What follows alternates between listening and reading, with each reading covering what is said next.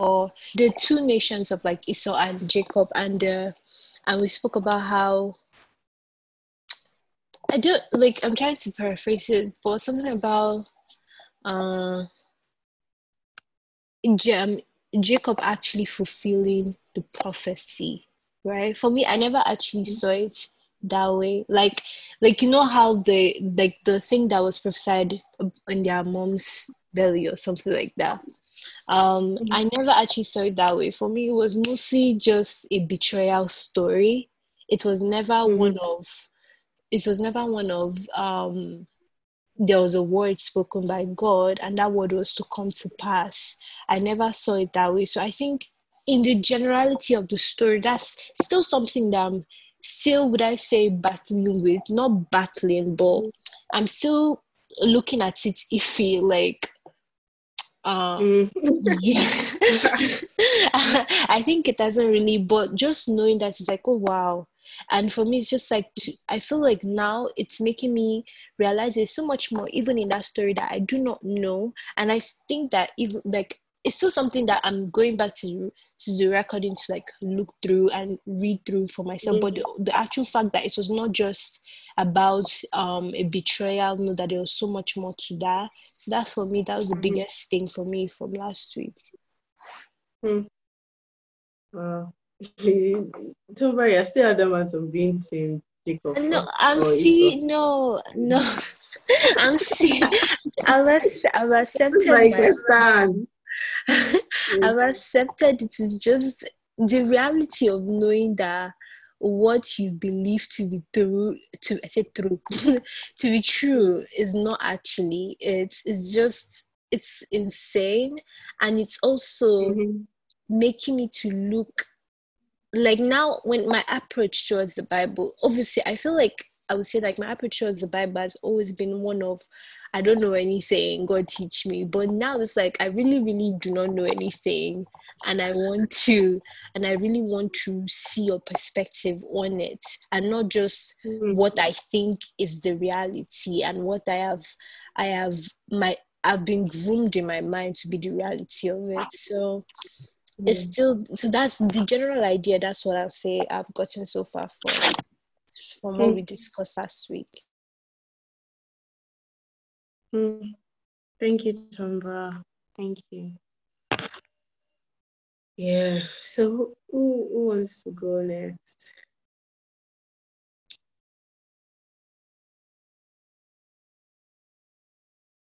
So did we take time to actually study? Okay, about the So I think one of the things that really humbled me last week was when we talked about how um, Esau lacked understanding, and that's when he like despised his birthright. Like he treated it as nothing because he didn't really understand the promises. He wasn't like he hadn't really sat down to understand who this God was and everything.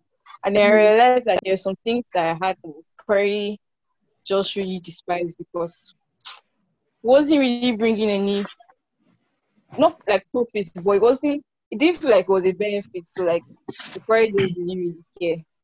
And then, like, mm. I was treating it anyhow. And then it really humbled me because I realized that, like, even me, myself, as I am, I won't give something I trust to someone that doesn't really understand how important it is to me. So, I can't. Like, one, I can't blame God for even in a way choosing Jacob because Jacob understood like the promises and everything. Like, I don't know, it just, it just was really humbling because I realized that honestly, a lot of times we might want to make God seem like he's a bad person for seemingly choosing mm-hmm. somebody over somebody. But I feel like we as ourselves, we decide mm-hmm. what we end up being, or we decide what we end up being chosen for. I guess mm. that's okay. Can I go? Mm-hmm. Yes, mother. Thank you. Um. Okay. Um. One of the things that stood out to me was, um, Isaac's insensitivity. Mm. Um. How he was a father, yet you know, I had always wondered that part. How are you a father and you're confused about your son? you know, but mm. later on I thought about it, and I remember that um, even though um, I didn't go to check it out, but I know that in the past I had read a study about Isaac that um, showed Isaac meditated. Mm. You know, the, the the the place in the Bible that spoke of how Isaac in the evening in the field, he actually meditated. And so I was now asking myself, what could have happened to Isaac that he went from this place of, um, you know, sensitivity, and I'm taking uh, meditation to mean some level of awareness and sensitivity to the point where you can't mm. even tell your sons apart. So I think one of the things that stood out to me is um the the, the, the fact that, you know, on this journey, on this walk, you know, we need to continue. We need to continue. We we will never mm. arrive. We just need to continue, basically. Mm. That's powerful. That's actually powerful. Thank you very much for that. That's so powerful. Thank you very much. Sorry, can I add to what Obakemi said, I feel? Oh, yes, please. Um, so another thing for me from last week was um, the negligence of Esau. And I think him too as well, like looking back now and remembering the fact that he, he, he held a kind of a certain level of deception as well. Because mm. after after the whole despising his um, birthright, and he just sold it off for a meal, what he did was, when his dad came, when his dad asked him to actually go get him food so he would be blessed, he, I don't know what he was, like now it's like, you already gave, you've already given somebody your word that this does not belong to you again. And the mere fact mm-hmm. that you could feel like you could deceive, I mean, now it's like him too, he was also, a, would I say, I don't know, what what do they call people that deceive people? Him too as well, he he had that role, him too, he was full of deception. And also, the thing, another thing was, um, I know we spoke about um, the ladies he got married to, and the fact that mm-hmm. he caused such a pain to his parents, that's another thing too. So I feel for mm-hmm. mid, major, like g- generally, is the personality of Esau in this whole thing. He was very negligent. He did not care. The fact that he he did not know, like I know you talked about, or we mentioned something about knowing the history or something like that of, or the promises of God or something like that. I can't remember. But the fact that Jacob, say Jacob, sorry, Esau was unaware of so many things, and the fact that he married into a family that he shouldn't have, it just shows so much personality of him. And now mm-hmm. looking at it, it's like, well, that birthright wasn't necessarily enough for you, to be honest, because the lineage of Abraham was supposed to carry such a light, and the fact that he wasn't aware of it and he was just not as responsible says so much. So yeah, that's all I want to add. Thank you so much, Tomba. Um, Ayo, were you at the last? Uh, were you in the last session? Myself, right? Yeah. Uh, no, I wasn't. This is my first one joining in. Oh, okay. So yeah. um, I will send the. I shared the link, but I'll send it to you again. Um, so yeah, I just saw your messages. Um, absolutely understand what you know the the contention. Um, but we actually um um studied this like in two sessions ago, and then last session. So I will share the links to you so you can listen to them at the time. All right. Okay. Yeah. Thank you. Yeah, thank you. Mm-hmm. Okay. Um, all right. So we see that, uh, you know, like everyone has shared. Thank you so much. I don't know if anyone was able to study the scripture, Genesis four, the biblical purposes. We explored um, the birth of Jacob and Esau, um, the word that the Lord gave to Rebecca when he separated nations and peoples, then people, and then individual. Um, I remember the first time I drew it, you know, the first time we, we spoke about it, it was like a, um, I was sharing like what looked like a, how do I explain, like a chart. Um, so literally it was like, you know, starting off with nations. That was the first thing God um, mentioned when he was talking to Rebecca. He mentioned nations, and then the next thing he spoke about was peoples. And so like that word, when we see the word nations in that particular context, you know, that word nation was literally goyim. Um, and goyim literally means, you know, so on one end there is the nations, and then on the other end there is the unbelieving nation. Um, so when God was actually talking about that, he was talking about two different sets. And then he spoke about peoples. And peoples, we start to see how that word comes to play in, you know, the following scriptures or in the other scriptures that we read. We'll see how that plays out. Then um, he spoke about people. One people will be greater than the other. First of all, he talks about two peoples, you know, and how one pe- the peoples shall be separated, and then one people shall be greater than the other. And then he said the young, the, the older shall serve the younger. So the Lord actually took time to, you know, speak about the different strata. And as we study that scripture, we start to see the characteristics of Jacob. We start to see the characteristics of Esau, how Esau was after the kind of Nimrod, and Jacob was after the kind of one of the ancestors in the book of Genesis chapter six, or sorry, Genesis chapter five, no, four. Um, a man named Jabal. Jabal lived in tents. He was a shepherd, and we see that same description for um,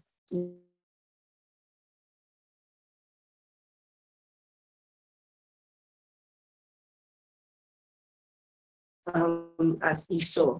As a matter of fact, Isaac was in the same place, you know, and barely moved around during his lifetime compared to his father Abraham, and then, or even his brothers, you know, or um, his son Jacob. So um, we see the characteristic that play. We see how, you know, um, it's like I was explaining, when we want to um, go to scripture. So, for example, we might see the first line, and God hated Jonah. And then we're just like, oh my God, God hated Jonah. What kind of God would hate Jonah? But um, those kinds of statements, Um, sometimes scriptures actually starts with the end. So we see the end, and then the following verses start to explain why it, it came to that conclusion, or it starts with a conclusion, and then the conclusion, and then it starts to unveil or backtrack to why, you know, this was the way it was. Um, so we see that case, especially with Jacob and Esau, because it was like they backtrack. So by the time we start to see everything, we now, it now takes us back to what God was saying to Rebecca, and everything starts to make sense. So um, acknowledging that God sees in the present, he sees in the past, and he also sees the future at the same time, um, because he's not bound by, you know, time. Humans are limited by time, but God is not limited by time. So he sees, you know, it's like one whole big picture before him. Um, so yeah, that might also help. I mean, I feel like I'm reiterating this because of you, because I know like it can be a bit of a contention to swallow when we think about it. But then when we look at the characteristics of Jacob and look at Esau, we see that one was after the kind of Nimrod that was mentioned in scriptures. Remember, we spoke about Nimrod, that was the founding father of Babel, and it was the founding father of Nineveh. And both cities had nothing good to, you know, there was nothing good about to write about them, um, because Jonah was so like so skeptical or so um so irritated by this um you know this Nineveh that I was like, God, I would rather, you know, that these people die just so that they can know for a fact that they can't, nobody can fight with me, you know. But we still saw God's mercy, um, and then when it came to Babel. Um, you see that it was also a place where there was a lot of confusion because of the desire to enthrone themselves, you know, like God. Um, and it wasn't just about the people, it was about the founder, it was about Nimrod and what he wanted to see himself as, um, because he was so fearful, you know, people actually worshipped Nimrod. Um, and then also we looked at the name or the meaning of Nimrod. Nimrod literally means rebel, rebellion, or son of rebellion, or son of rebellion, yeah, or man of rebellion. You know, for somebody that is identified as a rebel, and then we now see that Esau's life takes after Nimrod. You know, it's it's it's something to think about. So um, we go through scriptures from Genesis twenty-five, and we start to see how, you know, the lives of Jacob and Esau play out before our eyes. And the more we study, or the deeper we go, we start to see just how, you know, what God was really saying, what he really meant. And that it wasn't about the prophecy. The prophecy didn't determine their outcome. We could see the place of their decisions. You know, several times we'll see that Esau went through women that brought grief to his father and his mother. He made that decision. God didn't influence him to make the decision. He made the decision.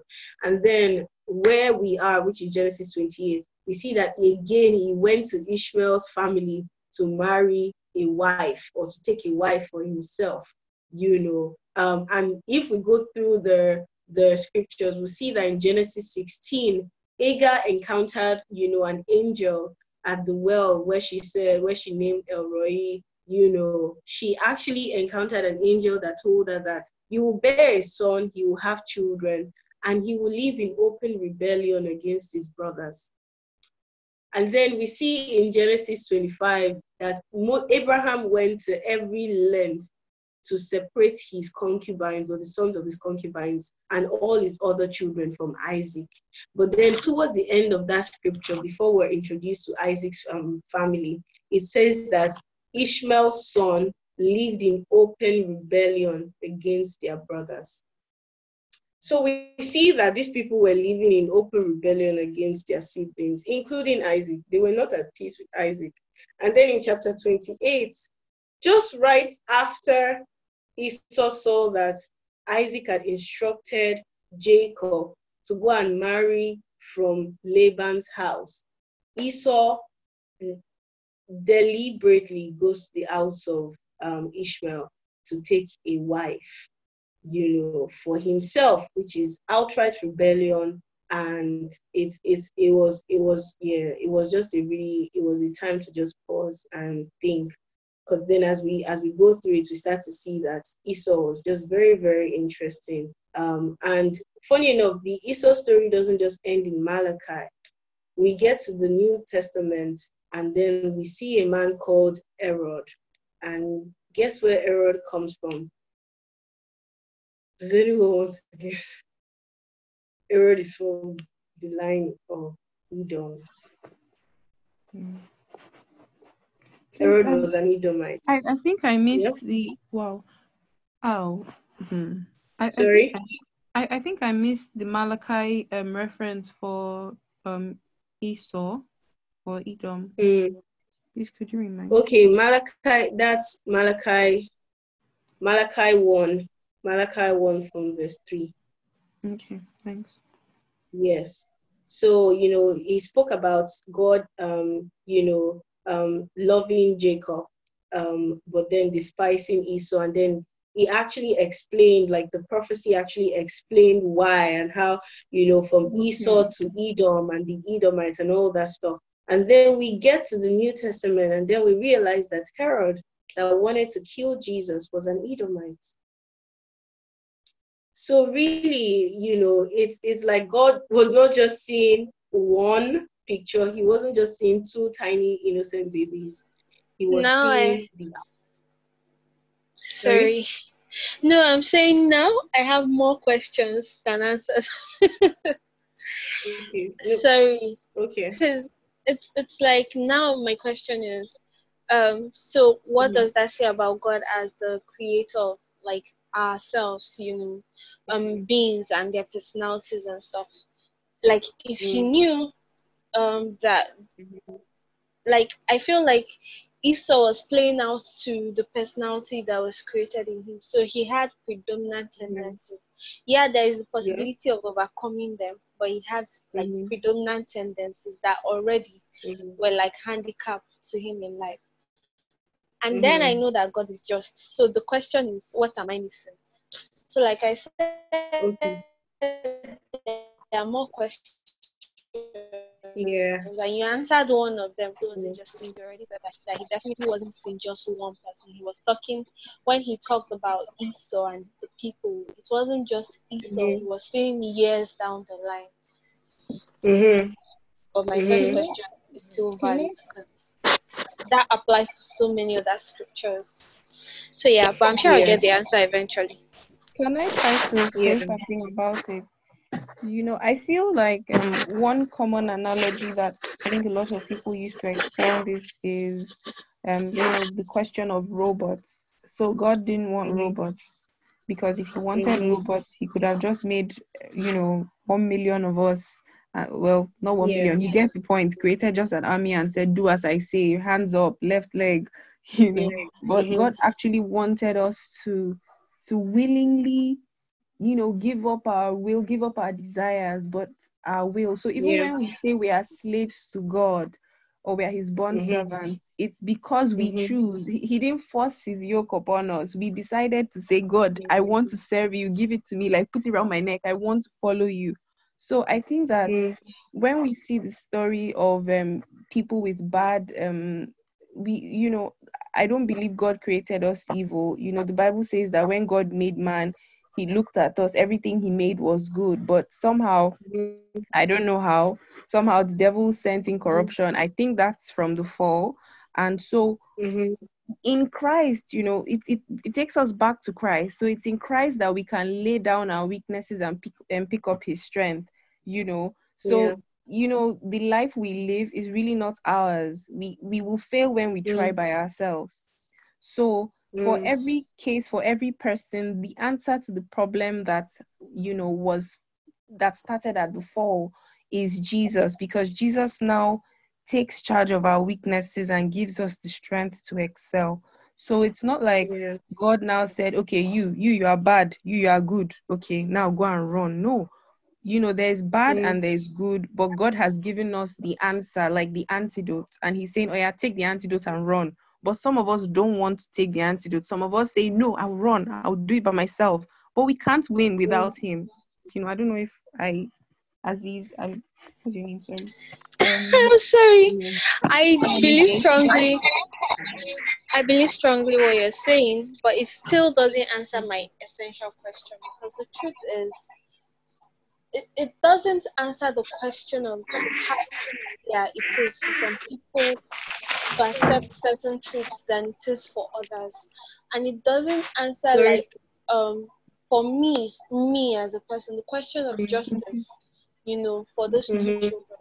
Because one was more as in, I mean, he's listening to the story of Jacob. Yes, he's mischievous, but he was more of a homely person. So um, he was more caring, less of a loner. From how he related with his mom, you could tell, more of an empathetic person. Those sort of people are more likely to accept like um, the truth of being led or having a God or having a Christ, as opposed to. I am sorry. As opposed um, to. There, but you, if you actually also look at um, documentaries of people that are. Um, you know, serial killers, people that are um, serial crime, um, serial criminalists or serial criminals, sorry, or even people that, um, I know there's a particular documentary about a guy that is a, a bomber, or is it, yeah, is a bomber or whatever. Um, and when they were actually analyzing his traits, you know, he was a very reserved person, very homely person, very quiet person as well. So I wouldn't say that the reception of the gospel, because I've seen notorious people, you know, remember Paul was a notorious person. And Matthew I was, was going to get to person. him, actually, I was going to get to them. I was going to say that um, we see how Peter was, uh, from the Bible, how Jesus had to like pray for him. We see that Paul needed an intervention from God himself to be able to believe.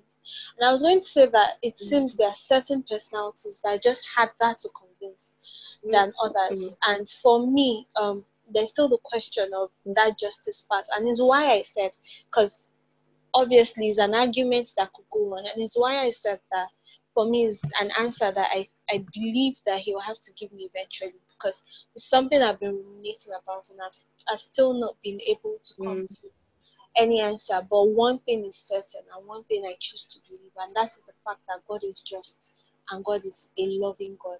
And if those things do not change, then it means that there are certain truths that I need to discover. Mm. Hi, sorry. So are you, are you... Sorry, Esther. Sorry. Um, I don't want to answer the question, but can you please repeat the question, please? I just want to know, please.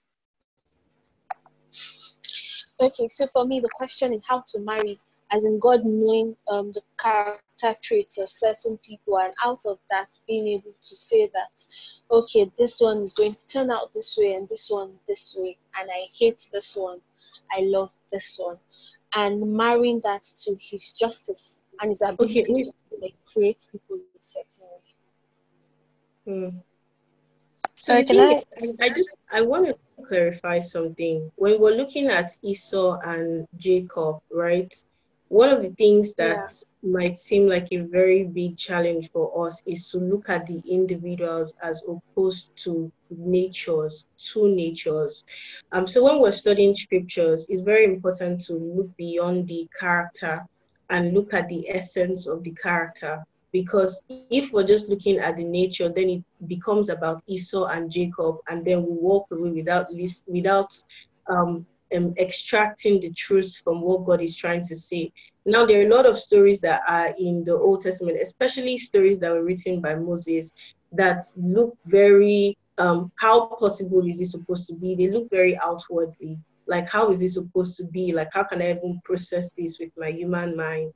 Um, But then when we look at it within our own context, like, oh, it's just Esau and it's just Jacob, you know, we, we, we tend to miss out on, on the essence. So, for example, if we're looking at Jacob, it's not just Jacob, because there are times in scriptures that God will interchange Jacob with Israel. And he was not talking about the man. He was talking yeah. about the nation, right? And then he will talk about them from a very um, holistic perspective. And then that goes to show that, because sometimes you say, oh, speak to the house of Jacob, for they have abandoned me, they've abandoned their first love, and then speak to them that I will come to him, or I will come to them and I will strike them with my with my anger, um, because they have um, they have walked away from me and they've turned to other gods. But then when God spoke about Esau, right, it wasn't just about Esau the guy, it was about Esau the nature, what Esau actually represented. And so when we go through scriptures, you start to see that at some point, there is no mention of Esau. What we start to see is Edom, or the Edomites. Now, the thing is, um, when it comes to nature and it comes to personality, right? Um, when it comes to nature and it comes to personality, there is no, because that's, I think that's one of the biggest questions that we have um in in Christianity, is always that question of predestination. We will use Ephesians, I know Ephesians want to talk about it, you know, how, like, you know, there's predestination, and Paul spoke about predestination. In Colossians, Paul spoke about predestination. But then the question is, what exactly is um what exactly is um predestination? You know, um what exactly is predestination? Does it mean that there are some people that God has condemned permanently, and there are some people that God chooses to save? Um, if we look at it that way, then it debunks the narrative that, you know, Christ himself has said that whosoever believes in him will not perish but have everlasting life. There is the whosoever clause that is not limited to anybody. And we see that the mercy of God, the justice of God, you know, is open to all. Right? And then when we're talking about justice, it is impossible for us to also talk about mercy and righteousness, because they work hand in hand. And so God, in his justice, he knows what a man is capable of. Let's, let's not forget that this is God that is almighty, that sees and he knows us more than we can ever know ourselves. He knows the individual. He knows, you know, our capability. He knows what we're able to do, even before we actually think about doing those things. And the beautiful thing about God is when he speaks and we see the fulfillment of that thing, we often miss the fact that in that word, in the prophecy that he has given, there is always an underlying warning. So for example, when Adam and Eve were in the garden, you know, before they even actually encountered the serpent or anything, God gave them one instruction, one very basic instruction. You know, he said, you can eat of every tree, of every tree in the garden, but don't eat of the tree of good and evil. Now we see that as a commandment. I remember when the Lord was actually highlighting this to me, he said, Esther, you can either see this as, a, as an instruction, or you can see this as a warning. And when I actually saw this, when I saw that instruction as a warning, I was like, oh my God, God actually warned these people about this thing before it happened. And then it was based on that warning that the enemy came and perverted it and gave them a different instruction. That aside, we see the same thing with Jacob and Esau. The mother actually got an instruction from God. She told them, two people are fighting. There are two nations in your womb that are warring against each other. You know that at that time, there was no word about loving one person and hating the other. The, when we see the hating and loving is in Malachi one. And when God was talking about it, he wasn't talking about the individual. He was talking about the nations, and he was talking about the nature.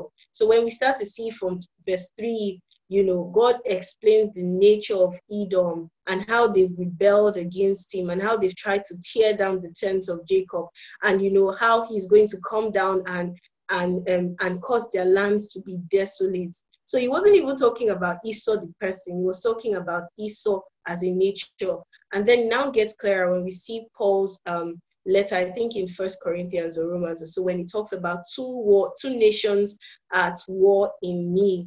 I, what I do not want to do, that is what I find myself doing. And what I want to do, I do not find myself doing it. And then he said, oh, wretched, oh, wretched man that I am, who can save me from myself? So really, we see that, you know, there is a mirror between two, two natures fighting in Paul and two nations fighting in Rebecca's womb. We see that they are not just baby boys, but there are two na- nat- natures that are being expressed. And when we even see the birth of Esau, it says that when Esau was born, he was born fully formed.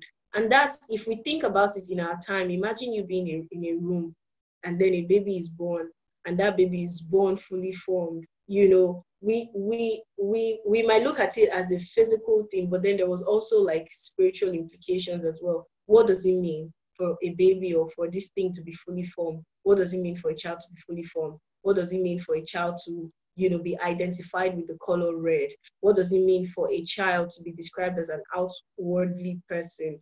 Even though he had a relationship with his father, Isaac, is it possible? I know in the morning somebody asked the question, is it possible that Esau knew the, um, is it possible that Esau knew about the prophecy and it influenced his decision? And I looked at it and I was like, it's possible that he, he knew and it influenced his decision, but it's also possible that he, he knew and he decided to despise it. So they both had equal chances if we're looking at it, you know, but one person made a choice to revere the law, to revere the commandments and the blessings of his forefather, and the other person made a choice to be an outdoor kind of person. And then let's look at what God was also doing with Abraham. He was doing a separate work that was not just physical, but it was also a spiritual work. So, um, you know, there were two natures and they both had choices. And that's where we see God's justice. Like the justice is not that, the justice is not fairness as we look at it. Justice is, you know, rewarding every man as he deserves. And that's as he deserves is because every man has a right to make a choice.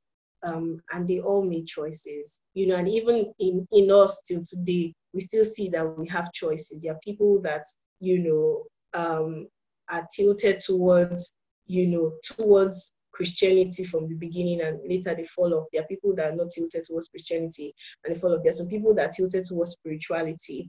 But the truth is, we cannot all say that at one point in time or at every point in our lives, we have the right to make our own choices, you know. Um, but yeah, I, I feel like, you know, it's something that you can still, like, you know, do your research on and everything. Um, definitely God will bring light, you know. But yeah, that was a really, really interesting question. Really interesting question.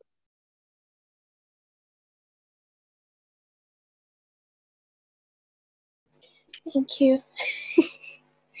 That Thank makes you. sense. If you have another question, you don't have to be scared. I'm, I'm typically not scared of like questions like that, because it also, it also, you know, if I don't know it, I'll go back and study and ask questions and all that stuff.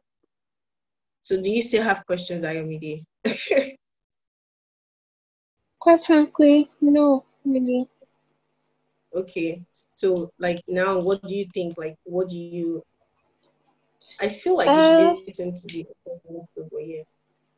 Yeah, I probably will. I can't. I, I don't know what my timetable will be like, but I probably will. But I feel like you answered the biggest question for me, um, and that was mm. like being able to separate when the this person I hate came in. And mm-hmm. then real because being able to do that meant that it wasn't the children that were in attention on that statement. It was the people and mm-hmm. natures, because that was what I was not getting yeah. an answer to, because I know usually there are layers of meaning. But I see that there was a separation mm-hmm. um, between mm-hmm. the prophecy we've been taught and the actual truth. Mm-hmm. So yeah. Yeah. I don't know where people got, got that thing from, you know, they like that idea that it was before they were born that God just came and told Rebecca, Esau, I hate, Jacob, I love, now deal with it. I feel like that's like what they fed us with. I don't know, but me, it might just be. I, yeah, I don't know. Can I ask? I think, okay, before I ask my question, let me just comment. I think it's just because a lot of us have not read it in that mm. manner, because it was in this study that I realized that that is all, is all, you know, I didn't think about it, but I always thought it was before. So it's the fact mm. that because I hadn't read it before. And then my question now is, so when God um, makes his judgment on Israel and mm. um, Esau, well, in, in Malachi, does he mm-hmm. approve or does he love Israel because they go back to him whenever they're wrong, and then yes. um, Esau never goes back? So is that to say yes. that in the history, you know, of of all those um, portions recorded in scripture, no mm. Edomite ever sought God? Because we know from God that, you know, Israel, children of Israel would do stuff and God will say, oh yeah, you're going to be punished for a while, then you come back mm. to me, you go to Babylon. So is it that Edom, Edomites at any time never, ever inclined themselves towards God? Hmm. I mean, it's not even recorded anywhere. I haven't seen anywhere in scripture where any Edomite was. I haven't seen, actually. Okay. Uh, so, I haven't seen, I haven't seen, because it even went, for the fact that it even extends to, you know, um, Haran. You know, um, it's, it's, sorry, Herod, um, you know, that, that just says a whole lot. Um, but is it possible for Edomites? Is there, is there an opening for Edomites to be saved? Of course, you know, of course, definitely. But it wasn't just, I haven't seen any record of that um, in scripture. So Ruth, Ruth was from what lineage? Moab. Sorry? What do you say? Moabite. She's asking about Ruth. Yeah. And the yes, Moabites have no link to the Edomites. Moabites were yeah. Lot's Lot's grandchildren. Yeah, I I, I know yeah. that part. Mm.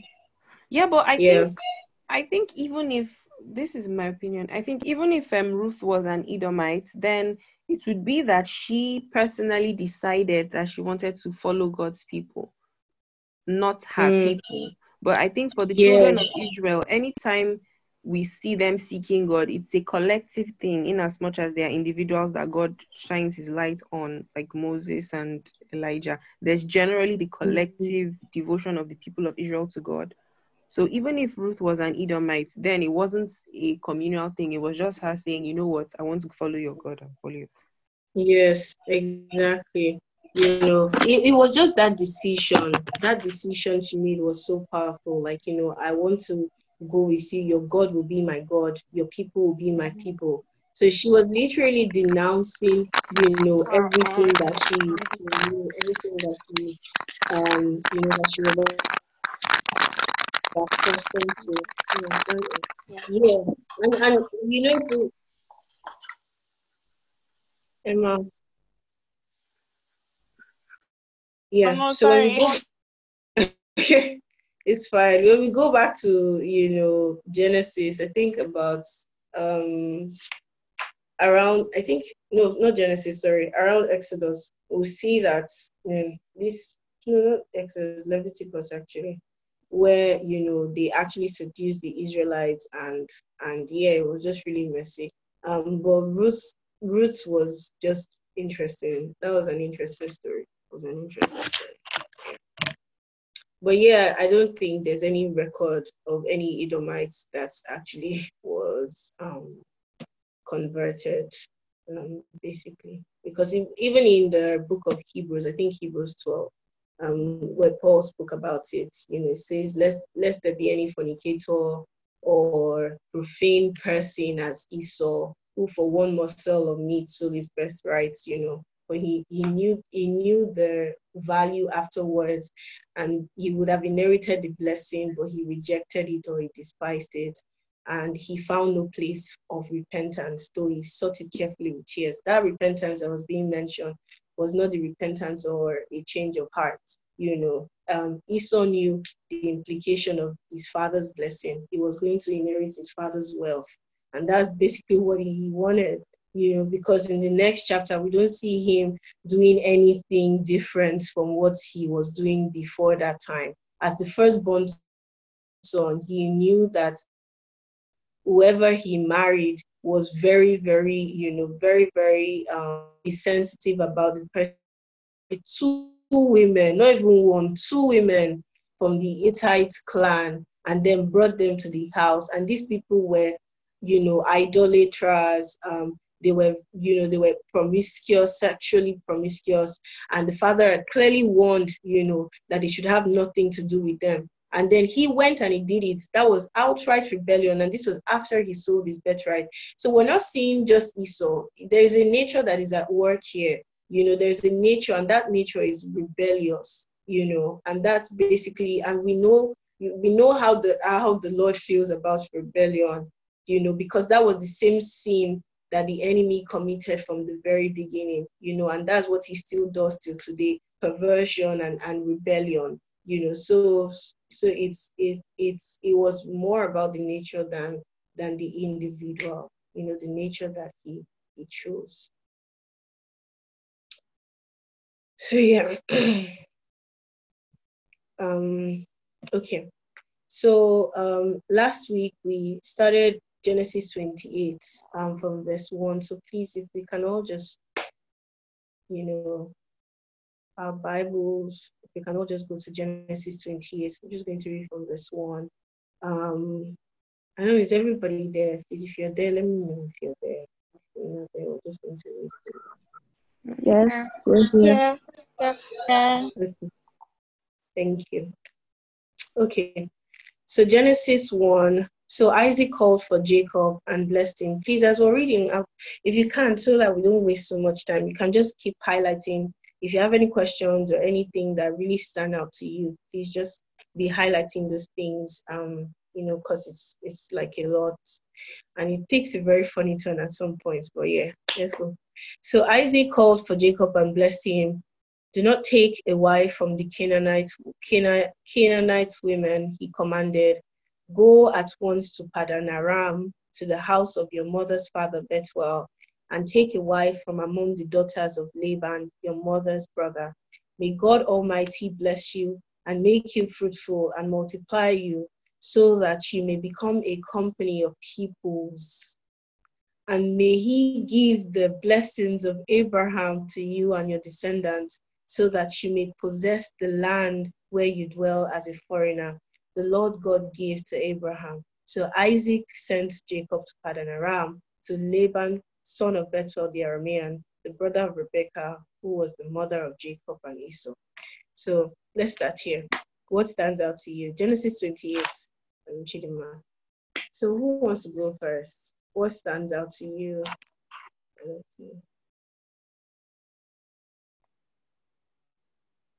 In just those five verses? Yes, yes. Um, I think the thing that stands out most to me is um, the blessing of Abraham. So he still so, gives it to, to Jacob. After the birthright mm-hmm. and the blessing of the firstborn, he still gets mm-hmm. Abraham's blessing. And he didn't even need to struggle mm-hmm. this time. Yes, yes, yes. Amazing. So just going to underline that blessings of Abraham, because I know we talk about blessings of Abraham before, but how many people know the blessings of Abraham? What do you really mean, blessings of Abraham? Mm-mm. You, you know what? So. Okay, okay, yeah, I know. Abraham blessed with money. Okay, um, see what I think. Um, and you guys correct me if I'm wrong, but I feel I feel like in Christ, um, in in Jesus, we have the fulfillment of the blessing of Abraham. So, you know, I I don't think I need to be bothered about the blessings of Abraham because I have it in Jesus. So I think um Paul explained it in somewhere, and he said um. Where's that place? That I think Paul even went to break it down. That when um God told Abraham that um I will give this to you and your seed. He didn't say seeds. He said seed, and that seed is is Jesus. So mm-hmm. I think I think that you know the the fact that the blessings of Abraham, the blessings of Abraham are in Jesus, and so because I'm in Jesus, I have the blessing. So I don't know personally. I haven't really done a lot of searching towards the blessings because I feel like okay, it's in Christ. So if we have Christ, Abraham is in Christ. I don't know. Okay, but if the blessing is in Christ, what is the blessing? What is Abraham's blessing in Christ? Okay, let me think. Hmm. Okay, what's it?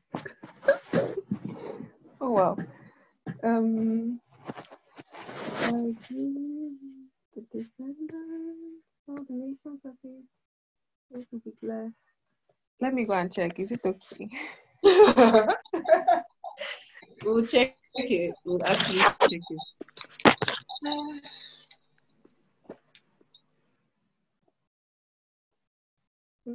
it.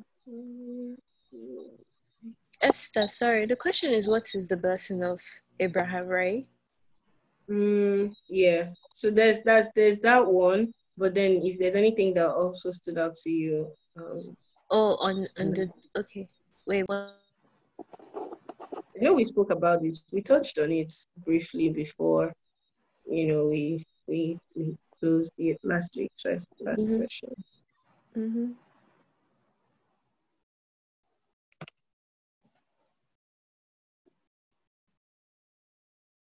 Mm-hmm. Mm-hmm. Mm-hmm. Mm-hmm. Mm-hmm.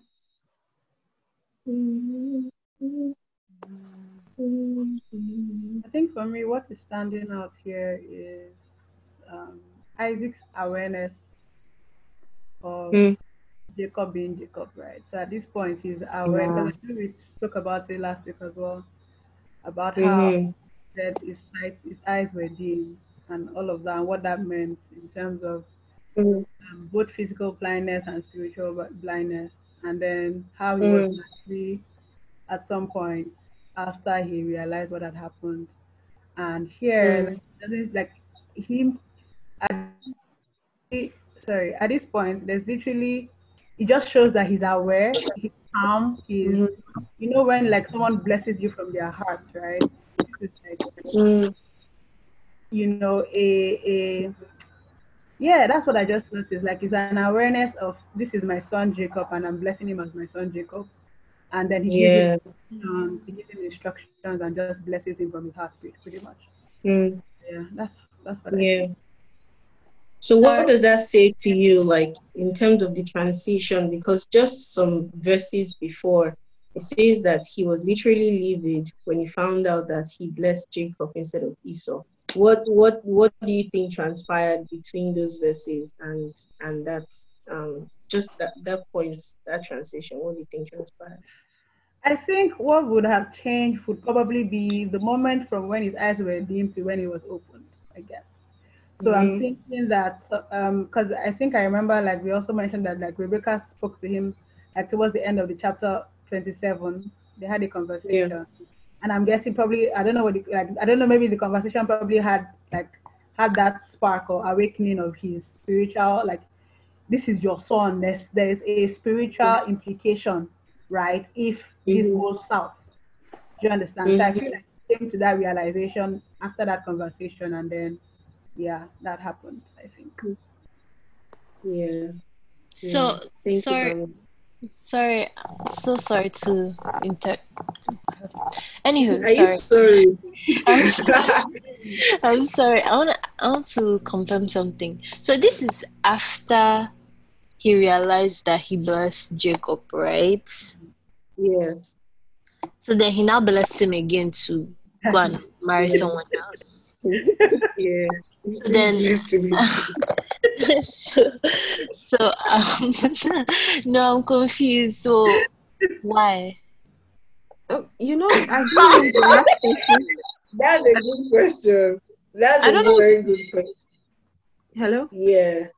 I don't know. Yeah? The, person, the second to the last person who spoke, uh, she said something Bami. that struck. Yeah, Bami. Bami said something. Um, you know, when Rebecca went to tell is um what's his name Isaac, you know, she Isaac. I think she also yeah. highlighted the fact that, see, you, this Esau has married women that are troubling me, blah blah blah. I, I cannot afford to let um, Jacob go in the same way. So I think the aspect of the conversation that probably made him come alive was the fact that, see, you, see the kind of women this your son has married. Can he carry the blessing? Sorry, mm-hmm. there's yeah. this. Um, You know, can um, carry, like, so maybe that was what opened his eyes, you mm-hmm. know.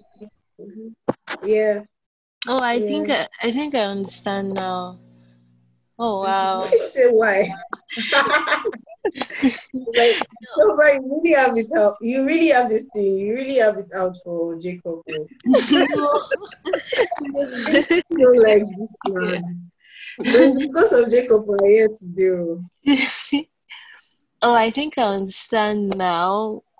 I mean, but mm. it does. Okay. But what? wait, wait. Um, I'm confused. Okay, I don't know if I'm okay. confused or I'm confusing myself. Okay, wait. So, okay, so it was after he blessed, and Re- Rebecca spoke to him about him, like, what Esau already done with marrying the other women. So then, since he yeah. had already blessed um, Jacob, he might as well just tell him. But why did he have to bless Jacob to go and marry outside? Is that the tradition? That's what I'm understanding. Like, that's what basically I'm asking. It's like, because okay. I know that Abraham... Sorry, I know Abraham did the same thing, but then he didn't bless Isaac. He sent his servant to go look for a wife for him. But then he had yeah. instructions, specific instructions. So, mm-hmm. so basically, is Isaac a puppet here? Nope.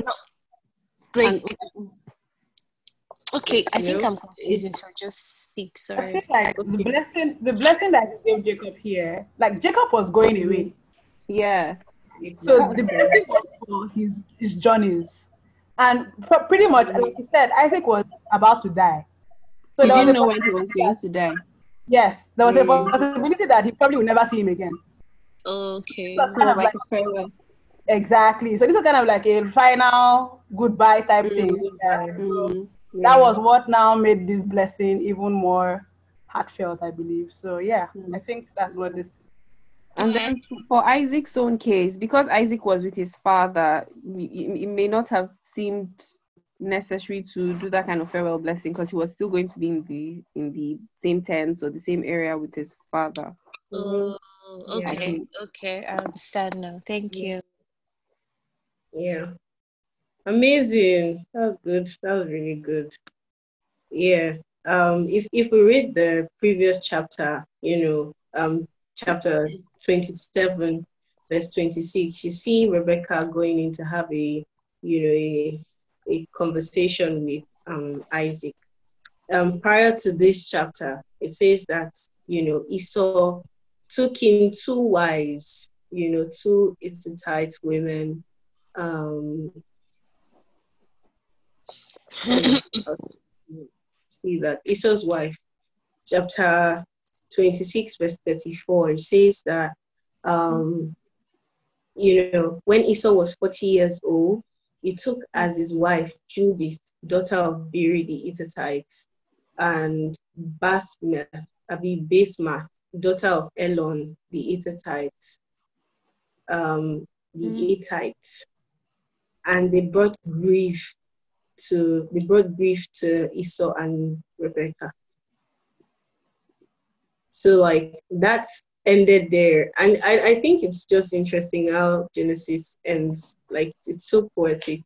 It just ended with this is what Esau did. Esau married two wives, and then it starts with you know um, Isaac wanting to bless Esau, you know. But then just in the previous chapter we saw that his wives brought grief to his parents, and then in the next chapter we see that you know he was about to bless Esau, and that's why. You know, it's one of the things that informed Rebecca's decisions. But she's like, you know, even when Jacob was like, I can't do this, you know, I don't want to take, I don't want to take a curse upon me. You know, Rebecca was like, I would rather let your curse, let that curse be upon me. I would, I would bear that, that curse for you, you know, because it was, it was for you to actually say that somebody cursed, um, someone cursed grief, you know, to, you know, the parents of a child, you know, that's like a heavy thing to, to um, it's a heavy thing to say. And I mean, you probably start thinking of, you know, um, the scripture that says that, you know, do not grieve the Holy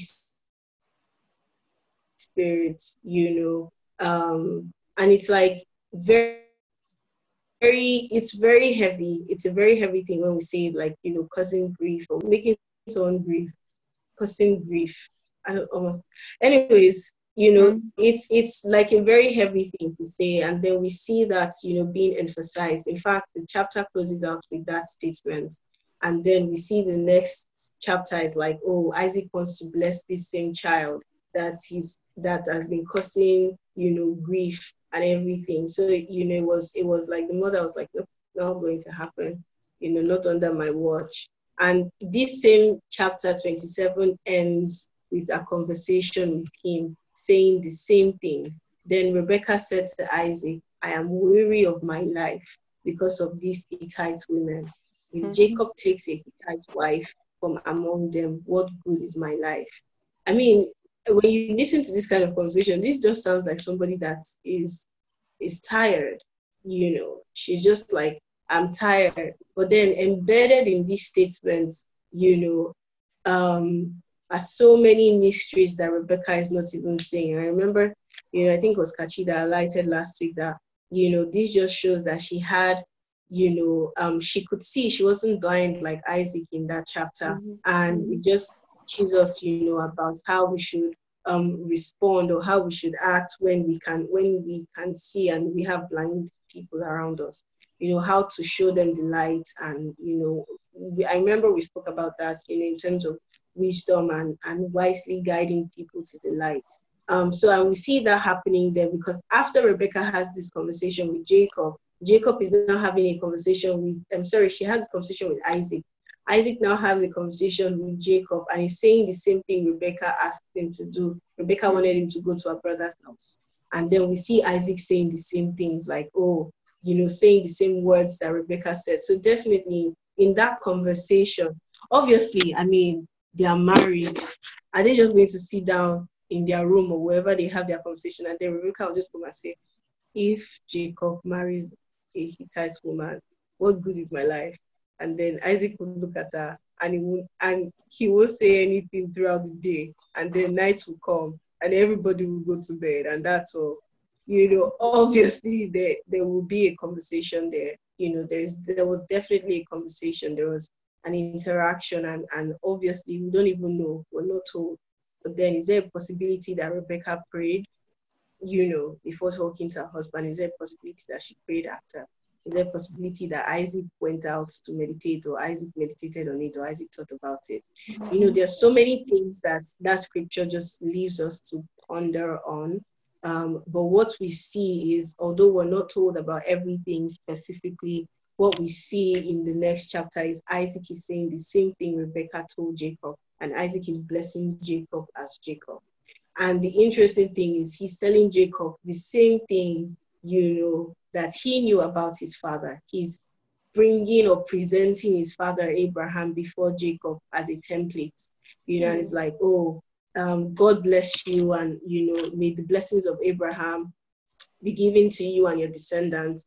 And when we go through scripture, which I feel like we should take time to go through, when we go through scriptures, we see that the blessings of Abraham had a lot to do with land and descendants, land and descendants, land and descendants. You know, when God says your children shall be like the stars, um, if you can count the stars, then you count mm-hmm. your children. And we talked about, you know, the land that you step on, I will give to you from the north, the south, mm-hmm. the east, and the west. You know, we see the similarities. You know, he just summarized everything and says the blessings of Abraham be given to you. Um, and your descendants, so that you may possess the land where you dwell as a foreigner, the land God gave to Abraham. Also remember that Abraham was a foreigner in a strange land. You know, Abraham left his father's house in search of where God wanted to establish him, which was not the same thing with Isaac. So Isaac wasn't entirely, Isaac wasn't a prophet. Isaac was just playing a role. You know, Isaac was, Isaac was Isaac. Isaac, Isaac was where he was supposed to be.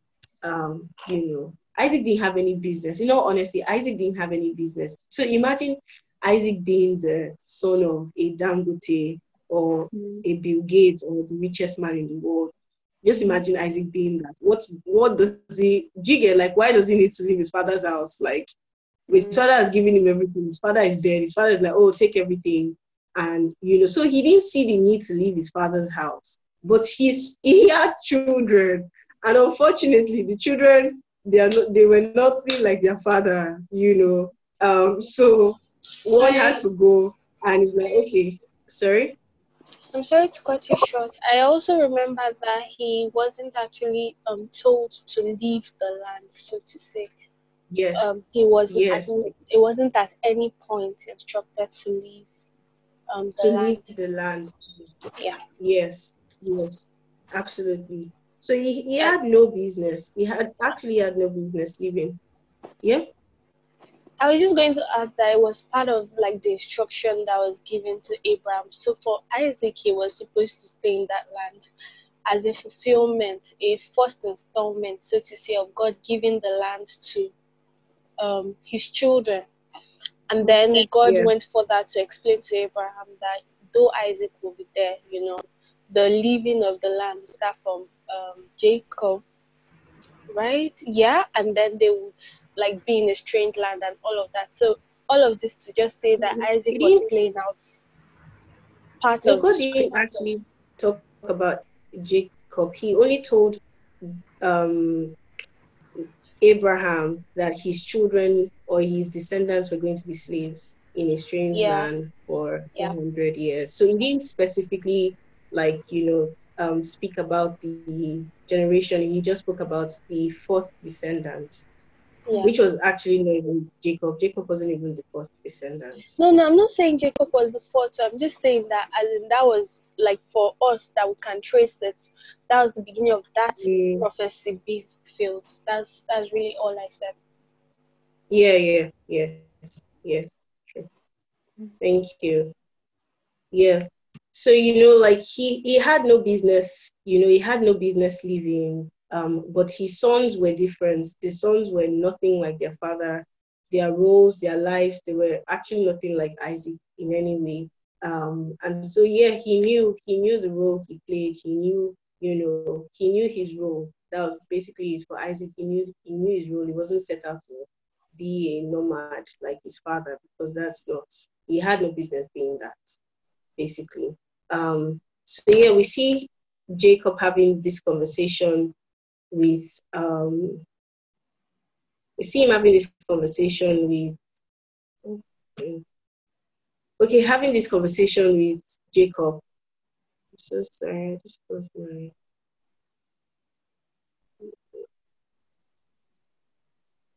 Yeah. Who is this? twenty-eight. Okay. All right. All right. Okay. So we see him having this conversation with Jacob, and he gives him an instruction. But the interesting thing about the instruction that he gives Jacob is that embedded in his instruction is a blessing. So it says, so Isaac called for Jacob and blessed him, and then he commanded him. So it's in the obedience of the instruction, you know, that um, the obedience of the instruction will birth the blessing that he was giving to Jacob. So there was no way Jacob could stay in that land to be a beneficiary of the blessings that Jacob was giving to, and um, Isaac was giving to him. Um, I don't know if that makes any sense.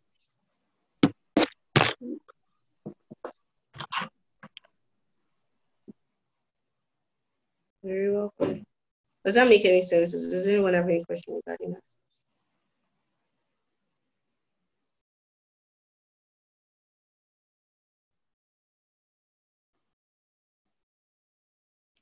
Is anybody there? Yeah, I'm here. Does anyone have any question regarding that? Or does that make sense? I just want to know. So, yeah, it makes sense. Okay. Okay. Um, okay, so yes, um, Tombra, I, I don't know who mentioned, who mentioned, um, somebody mentioned, uh, can't remember now, somebody mentioned um, the blessings of Abraham, and I said we'll go back. Here was Margaret, so um, let's take a second, which I know will take more than a second. Let's take a second to go back to, um, Margaret, did you find the scriptures? Or did you not bother checking it? One minute. Which one? The blessing of Abraham one, right? Yeah. Uh, no, I didn't go back, but I can get it up now. Okay. So we'll start from Genesis twelve. Genesis twelve. Okay. Genesis twelve. Start to see there. Three. Yeah, Genesis twelve. Yes. Okay, Genesis twelve. Um. Yeah. So please, if you can read. Lord, from verse one. Yes, please. The Lord had said to Abraham, leave your native country, your relatives, and your father's family, and go to the land that I will show you. I'll make you into a great nation. I'll bless you and make you famous, and you'll be a blessing to others. I'll bless those who bless you and curse those who treat you with contempt. All the families on earth will be blessed through you. That's the first portion. Mm-hmm. That's the first one, yeah.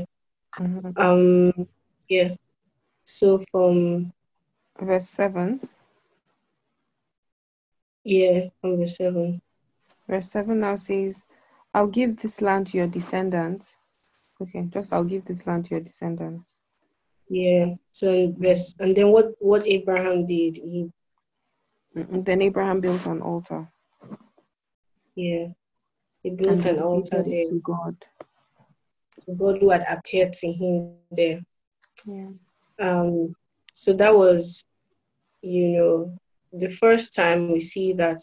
Then the next chapter, we see that again from verse fourteen. That's chapter three. Mm. Chapter thirteen, verse fourteen. thirteen, verse fourteen. After Lot, after Lot had gone, the Lord said to Abraham, As, look as far as you can see in every direction, north and south, east and west. I'm giving you all this land, as far as you can see, to you and your descendants as a permanent possession. And I'll give you so many descendants that like the dust of the earth, they cannot be counted. So go and walk through the land in every direction, for I'm giving it to you. And then he built another altar as well. Mm, he built another altar and then he moved closer. He moved distant. He's come. Mm-hmm. He moved distant and then he built, a, where he built an altar to the Lord. He, he moved. First time we see that he moved. Then the next time we see God blessing Abraham again. Um, the next time we see Abraham being blessed is by Melchizedek. But then in chapter fifteen, God makes a covenant again with Abraham. Yes, do not be afraid, for I will protect you, and your reward will be great. Mm. Look up into the sky and, and count the stars if you can. That's how many descendants mm-hmm. you will have. Mm. Then the word of the Lord came to Abraham, saying, "This one will not be your heir, but one who comes from your own body will be yours." And the Lord took him outside and said, "Now look up to the stars." And then verse six, Abraham believed the Lord, and it was credited him as righteousness. And the Lord also told him, "I'm the Lord your God, who brought you out of the power of Chaldeans to give you this land to possess." Um, and then in his conversation with God, um, and this scripture is very um, interesting because it somehow plays out in Jacob's experience as well. Um, and then Abraham replies, from verse eight, Abraham replied, "Lord God, how can I know what I will possess, how I will, that I will possess it?" And the Lord said to him, "Bring me a heifer, a goat, and a ram, each three years old, along with a turtle dove and a young pigeon." Mm-hmm. So Abraham brought all these things to him, split each of them down the middle, and laid the halves opposite each other. Mm-hmm. Now, I don't know if you've ever pictured this before. Um, I don't know if you've ever pictured this this part before. Um, but when, if you have,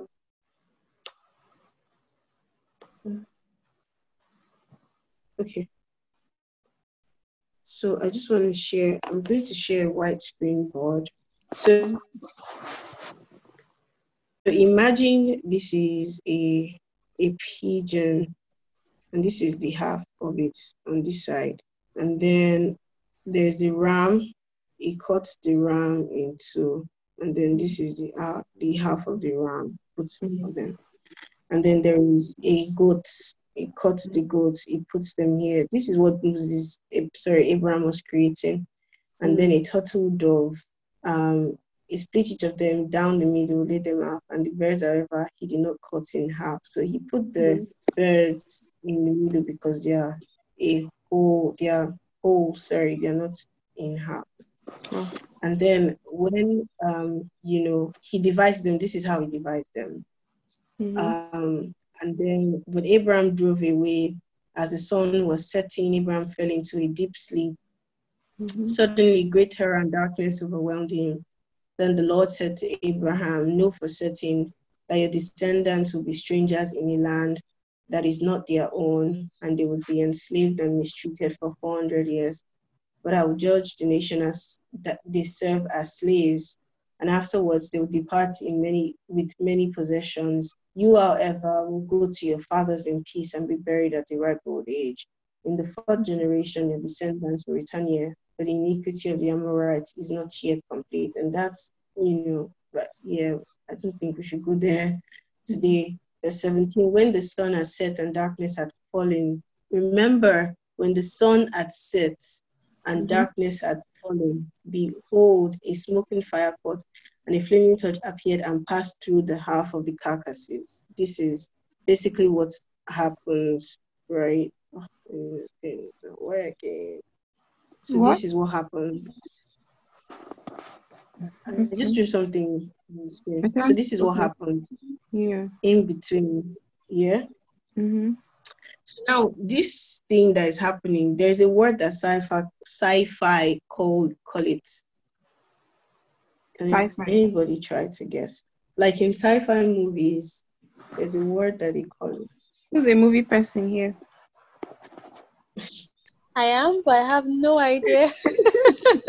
Maybe when she, when Esther says the word, then I will know it. But right now, nothing of the is, an, is, is access for external bodies to come into this world and this world really body portal, portal, other. portal, right? Ooh, yes, exactly. Yeah. Yeah. So that's basically what oh we see God. Abraham creating. That's so good. You're such a movie person. But that's basically what Abraham was creating here. That's I can't what see your whiteboard anymore. Sorry? Okay. I can't see your whiteboard. Yeah, I just... Oh, you want to go back to it? Okay, I'll just draw it again because I wanted to write something else. But oh, no, yeah, it's fine, just it's basically... Fine. Okay, awesome. All right. So basically, um, what we see Abraham create is a portal. And please, I want us to notice that Abraham is... Um, you know, this happens at sunset, darkness had fallen, and then um, Abraham encounters God, portal, portal. Abraham encounters God, darkness has fallen, and this is after God gives or makes a covenant with him. So this is literally a covenant, you know, it's a, God is literally making a covenant with, with, with Abraham. And then we go to the next chapter. Um, where's my this thing freezing? Oh man! And this it, this is an, an entirely different conversation, and you know, because it's it also if we actually start talking about this, it would take us back to the roots of Abraham, who he was before God called him out. Um, before you finish, you know, hold on, please. I have a question. You know, so okay. I'm looking at it, and I, I thought that um, it was the fire that was the portal, mm-hmm. right? Well, how mm. come that verse twelve, before the fire had come, you know, God showed mm-hmm. up? Because mm-hmm. was it what, was it the cutting that was the portal, or was it the fire that was the portal? Because from verse nine to verse eleven, we see the cutting mm. and Abraham chasing vultures. Then twelve now says, yes. as the sun was going down, Abraham fell into a sleep. In fact, when I read it, you know, in line with all the lessons we've been having about dreams, first thing that came to my mind was, okay, yes, he was in another realm. And then God now mm-hmm. appeared to him and told him what he told him. Then mm-hmm. verse seventeen now says, the sun goes down, darkness falls, and then Abraham sees fire mm-hmm. as a sign mm-hmm. of the covenant. So at what point is the portal? Mm-hmm. I would think that it should be before verse twelve. The cutting. Yeah, it's the cutting. So when he creates it, that's when the converse, conversation starts. Okay. You know, um, this this um this this this word starts, and and and literally, it's it's what the world has perverted, and they've called. You know, I mean, it's what the world has perverted. We see this with witch doctors and all this stuff. Mm-hmm. You know, doing things like that. Um, you guys, I'm sorry, my Bible is freezing. My Bible, my laptop is freezing. I'm sorry. There's a portal in my laptop. um, okay, so I'm just going to use my other Bible. Um, okay, yes. So we see that with um, God, you know, having this conversation, this very intense, it's so intense, you know, this very intense moment with Abraham, because, I mean, it takes a level of relationship for you to sit down with a God that will tell you that your children will be slaves for four hundred years and you will not nag. You know, it's like, okay, all right, no problem. You know, it takes a level of, of trust, you know, and, and this is such a beautiful moment between Abraham and God. And it also talks about Abraham, the roots of, you know, Abraham, the person that he was. When we actually spend time studying uh, Abraham, you know, when we go through scriptures and read about his his roots, you know, it's so interesting that, you know, Abraham was not always the Abraham that we knew. You know, Abraham was from an idolatrous family, um, and these people were involved in pagan worship and all that stuff. So um, we see God call out this man, you know, from the most unlikely place. Um, and then he actually sets him up and raises him to become the father of, you know, Um, of the nation, basically become this man that we all talk about, you know, but then his his foundation wasn't exactly, you know, clean. And, and I mean, isn't that everybody? Isn't that all of us, basically? Why is this thing freezing? Oh, okay.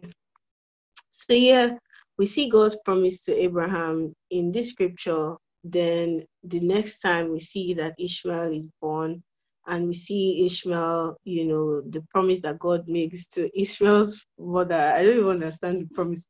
You know, saying that your son is going to live in open rebellion with his brothers. You know, it's like, I, I feel like God was, was so straightforward with these people. Like, it wasn't beating around the bush or anything.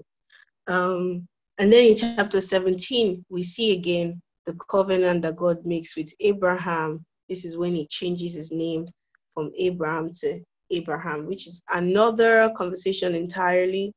Um, so I feel like at some point we'll talk about it when we're probably talking about names, because in my, we always say, oh, God added H to Abraham's name. But when we look at the Hebrew um, implication of the alphabet that was added to Abraham's name, you know, it's such a... Oh, It's so beautiful. It's such a beautiful, it's such a beautiful, it's so beautiful um, to see God do the same thing, because it's not coincidental. He adds the same word to Abraham and Sarah, you know, from Sarai to Sarah, which is the H.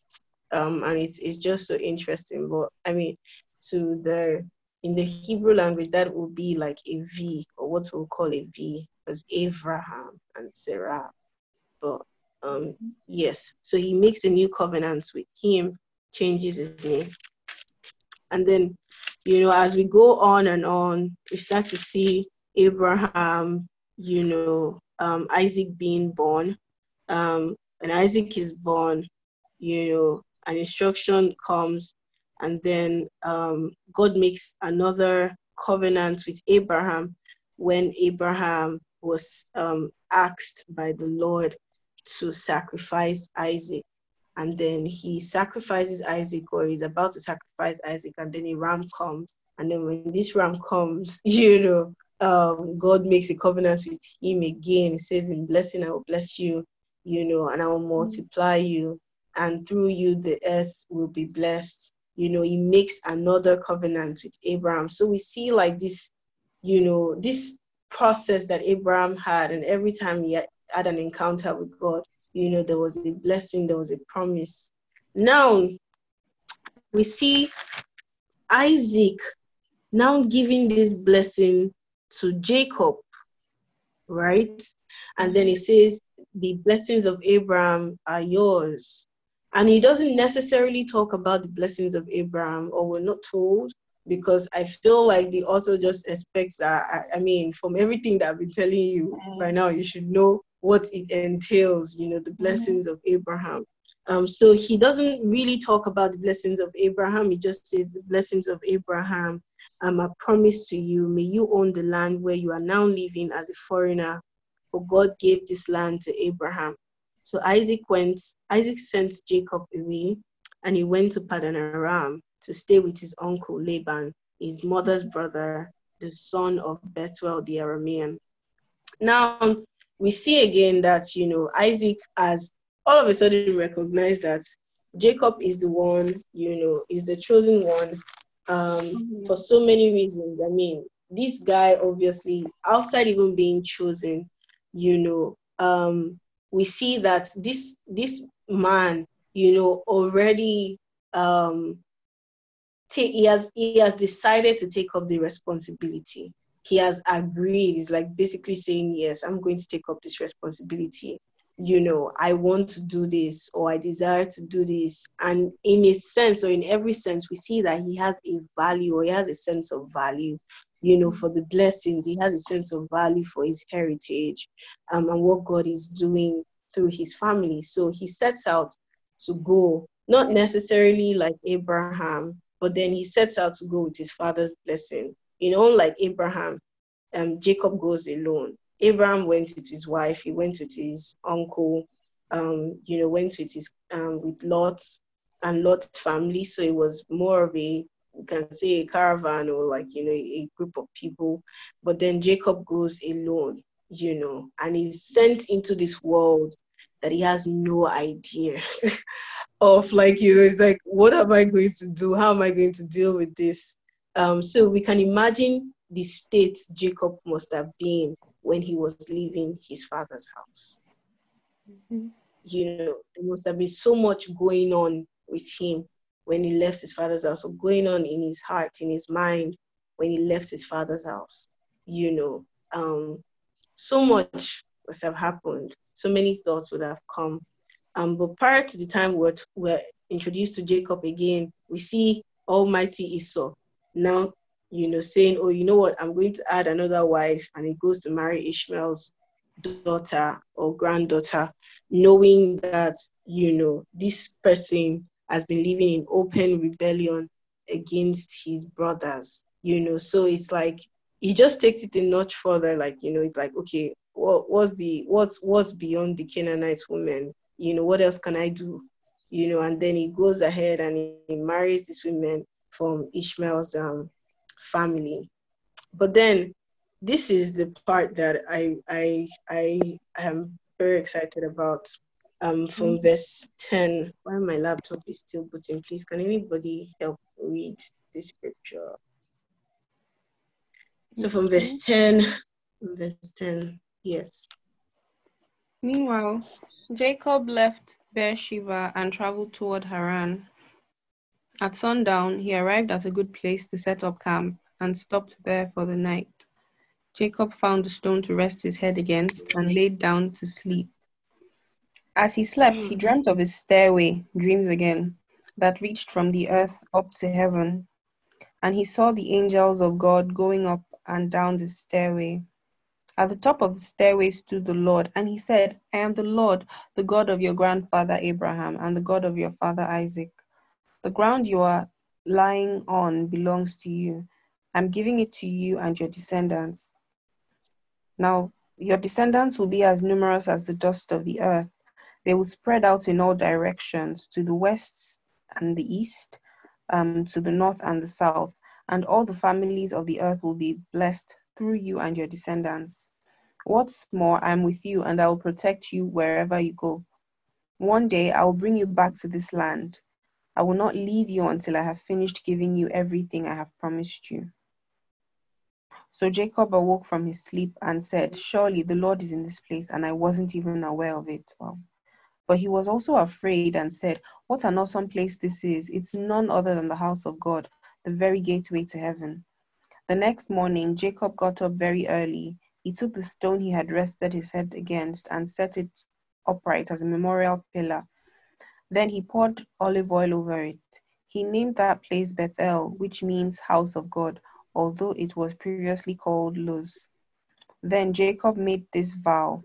If God will indeed be with me and protect me on this journey, and if he will provide me with food and clothing, I'll return safely to my fa- and, and if I return safely to my father's home, then the Lord will certainly be my God, and this memorial pillar I have set will become a place of worship, a place for worshiping God, and I'll present to God a, th- a tenth of everything he gives me. Hmm. Amazing. Thank you so much, Margaret. You're such a brilliant, you know, orator, reader. I don't know what they call it. Uh, oh yeah, I, I I know. Like, it's just like, oh, okay, let me do something nice. But until we go back, uh, do you have a different? Do you have a different opinion on? Ayo?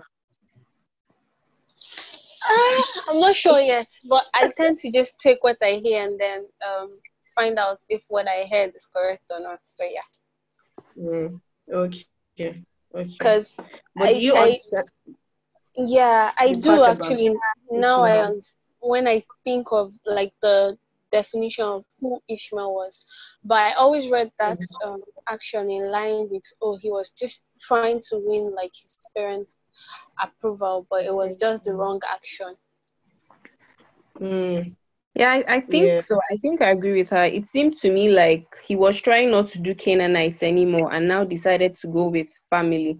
So mm. I, even his actions were wrong, I think he, it was really because he, he had poor perception. I don't think he had wrong intention. Exactly. That's that's big mm. for me, because that was the sense I always got every time I read that. Like, oh, they sent Jacob to uncle, mommy's uncle. So, well, if I marry daddy's uncle, like daddy's uncle's daughter, then mm. we're in the same like ballpark. They should be happy with me now. But alas. Mm-hmm. Yeah. But I mean, like when we now see what, you know, was said in chapter twenty-seven, because the the actions of Abraham was very extreme, just to separate these people from his son. Because before he died, um, it says that Abraham, this is twenty-five, chapter twenty-five, you know, it says, chapter twenty-five, verse nine. It says, his sons Isaac and Ishmael buried him in a cave. Or, no, sorry, chapter twenty-eight, verse nine. And twenty-five, verse five. Abraham gave everything he owned to his son Isaac. But before he died, he gave gifts to the sons of his concubines and sent them off to a land away from Isaac. That is so intentional. Like, or just so intentional. He sent them off to a land away from Isaac. And then when you now get to verse eighteen, it says, Ishmael's descendants occupied the region from Havilah to Shur, which is east of Egypt in the direction of Ashur. There they lived in open hostility towards all their relatives. Please, can you say the verse again? The verse, chapter, chapter twenty-five, eighteen. Okay. twenty-five, you know, eighteen. You know, I think that we have more context now than Esau did. I I truly mm. don't believe that he um, had that depth. Looking at looking at his personality, he didn't seem to be. If we were to put him in teenage Hollywood, it would be the jock with no brains, and Jacob would be the nerd. Are, are you sure? Are you yeah. are you sure? Because yeah, no, I, are you sure? If he's because not, if, if he's not the jock with no to... brains, then he will be no, the manipulative jock who ends up with no brains. Like for me, for the me, truth I, is when it's when it's actually clearly said that he they lived in open hostility. It's different to actually say that they lived in hostility with their relatives, but they lived in, like it was very specific, they lived in open hostility towards all their relatives. Mm-hmm. And well, so when, when you see people... When, yeah, I, I guess when you think of the open hostility part, it now gives some more context to, to his actions, but I, I still think that it could mean maybe, possibly now, not absolutely. It's very possible that his actions were, were because he was not sensitive, you know, and it, what comes to mind is stewardship. So, you know, and I think this is where it applies to all of us. As children of God, we have to be good stewards. So, you know, it was up to him to steward the information he had. So he probably didn't take it seriously, and he wasn't um, close to... Well, from what we see, he, he didn't have the advantage that Jacob had, which was being close to his mom to say, do this or don't do that. So I think that stewardship thing was where he got it wrong. Whether or not his intentions were right or wrong, he didn't steward the, the information he he had right. That's what I think. And I, I wonder what the depth of that rebellion means, because, I mean, Ishmael and Isaac buried their father together. So there obviously was some form of still talking or something, some form of tenuous relationship of some sort. And the Bible puts in, you know, the instruction of their father to Jacob to go marry from another land, and him hearing that, and that being the next action he takes, is also a very significant, especially if like it was still in the period when he wanted the blessing, and like between that period before he became like completely angry, oh, my brother has gotten everything. So mm. I honestly think that he was still in this place where he's thinking, okay, maybe if I do something, then like they will love me, or they would give me the blessing or something, like I will be able to please them if this is what it takes, marry someone from the family as opposed to a Canaanite, then mm. maybe I will please them. But like the last speaker just said, he had no idea like the spiritual implications and like every other thing. He really had no idea. None. I don't think um, he knew. He had no idea of the of the of the implication. Yes, or he didn't. He had no the, the, idea of what he was doing. The implication of what mm. he was doing is obvious. Even the Bible says it's like. Yeah. He really didn't used to count stuff, because if he counted stuff, then he would have realized also what like selling his birthright really meant. Mm-hmm. He seems like someone who doesn't count things.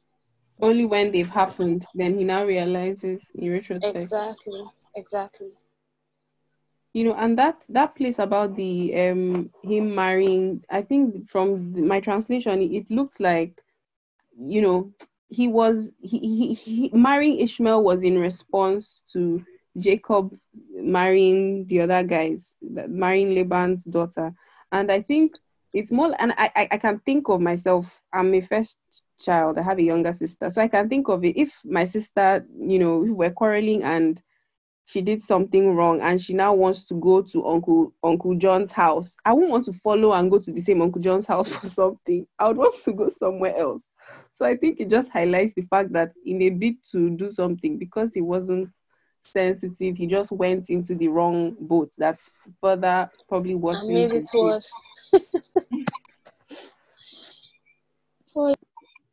Laura, can I say something? I also want you guys to think about the implications of marriage, and marrying somebody at the time was also a form of creating alignment with them or alliance with them. Mm-hmm. So when you marry somebody that is in open rebellion with his relatives, including your father, marrying his wife puts you in alliance with them, knowing that he has just lost all the, and he has lost the animals, he has lost everything to his brother. Hmm. Because Esau was described as the as a skillful hunter. Mm-hmm. But so like,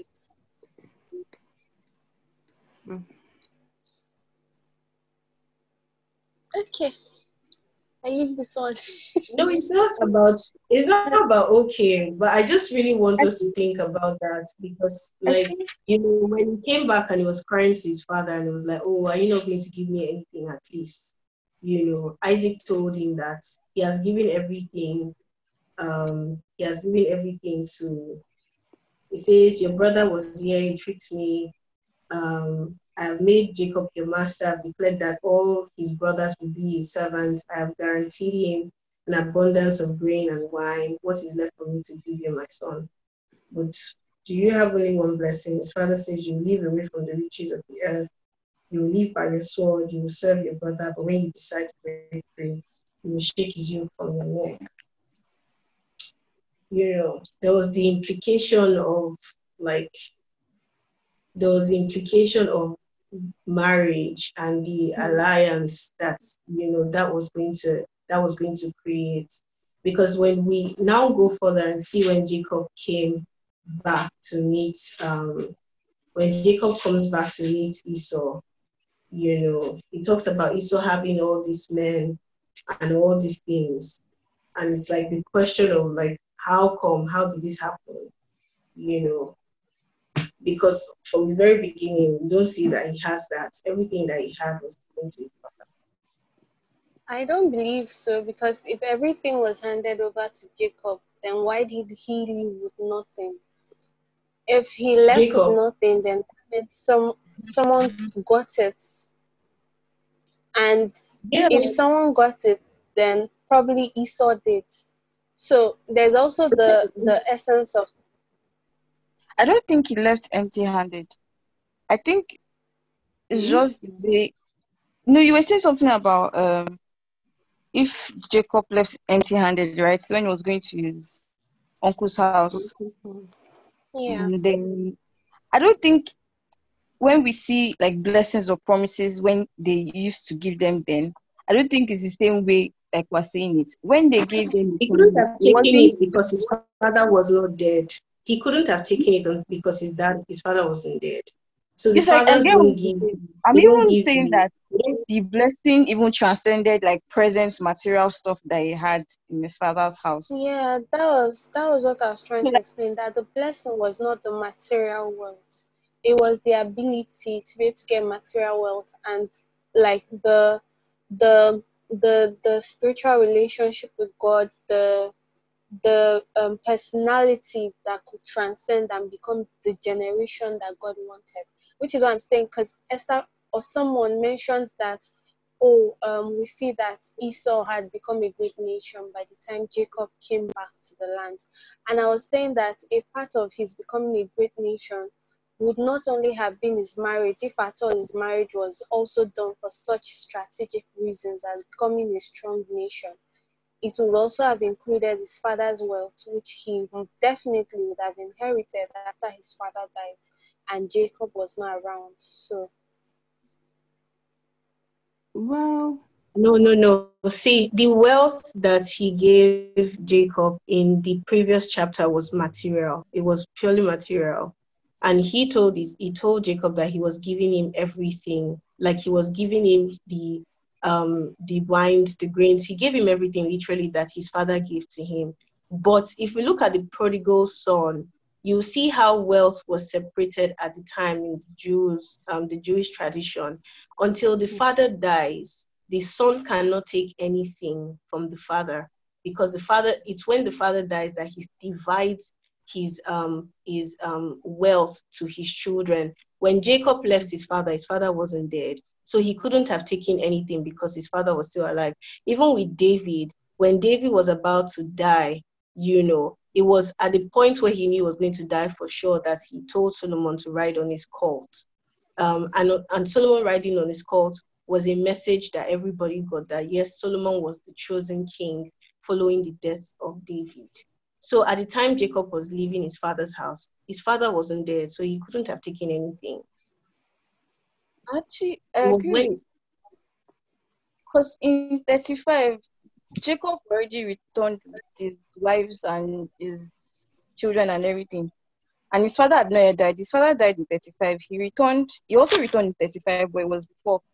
So I guess he could have actually come to and take back the wealth. So I don't think Esau's prosperity had anything to do with Jacob's, what Jacob left behind, like what Isaac left behind for Jacob. Because even but, if Esau tried to take it, Rachel was still alive. She is Rachel. Rachel is his mother. Mm, oh, Rebecca. Rebecca. Sorry, Rebecca was very, very But just, I don't feel like Esau's wealth had anything to do with Jacob's stuff. Like, Jacob obviously could have not taken it. But I don't even think Esau could have now also taken it as well. Okay, can I say something? Two things. First of all, um, is is I don't know. I'm guessing from the little I know of the, their culture. So they probably lived, let's say, in a compound with tents, you know. And so, um, even though he was, you could say, because he had, let's use the word, rebelled and went to align with um the Ishmaelites, you could say that he still lived with his family and with Isaac. So mm-hmm. I'm thinking, even if he wasn't the one that was pronounced. Um, that blessing was pronounced over, he still had access, especially since Jacob had left and gone to um, to Laban's house.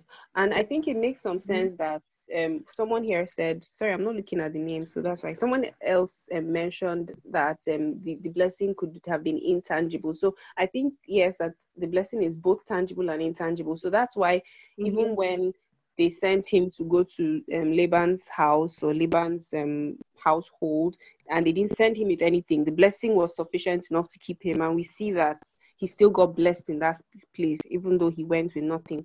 So I think that Esau's wealth could have been his father's wealth because he was still living there. From what we see in scripture, it could have been, you know, maybe from his um, in-laws, from whatever. But I don't think that that that I don't know if there is any huge thing that we can draw from there.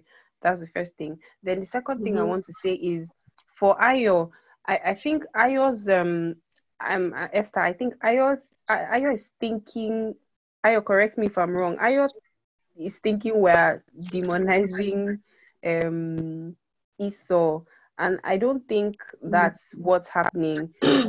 So I, I think, Ayo, you need to see that there's a difference between, or there's a distinction between um, the consequence of evil marriage and the intention to marry, the intention to have the, how do I put it? There's a difference between the consequence and the the the knowledge of the consequences. So I think Esther is just making us see that the marriage was hugely significant, whether Esau knew it or not. And then what both of us, I think, are saying is that it looks like he was not aware of the significance that um, Esther is trying yeah. to make us see. And I, that's, I, I, I, that's really it. That's really all of it. That's like the entire discussion, that it, his marriage was not to spite his parents. It was to get like their approval, maybe a last-ditch effort in reaction to their telling their second son to marry away from the farm, like away from the mm-hmm. land. Mm-hmm. And unfortunately, unfortunately, the repercussions of that were not what he was expecting. That's mm-hmm. that's really what my argument has been. Mm-hmm.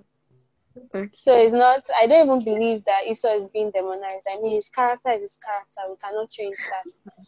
But my own issue was the statement of that marriage, you know, being strategic mm-hmm. to um to sort of be a slap in his parents' face, and I really don't believe so. Mm.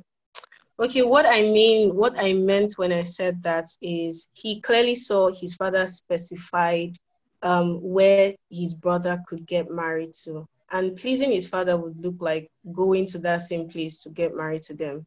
But then if we follow the story of Ishmael, we will see that his descendants were in clear rebellion or hostility towards their their their, their family, in that the father had to, Abraham had to send them far away, you know, just so that they could be away from Isaac.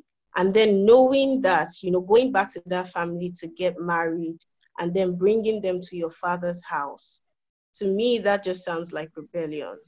Because if you wanted to get married or you wanted to do it right, doing it right would look like asking your, your parents, okay, if I want to get married now, where do you want me to get married from? But then it's like this person that is independently making choices and making decisions, especially when the, the subject matters are not hiding, or they are not, you know, hidden. Um, their actions are not hidden, you know, their actions are in plain sight.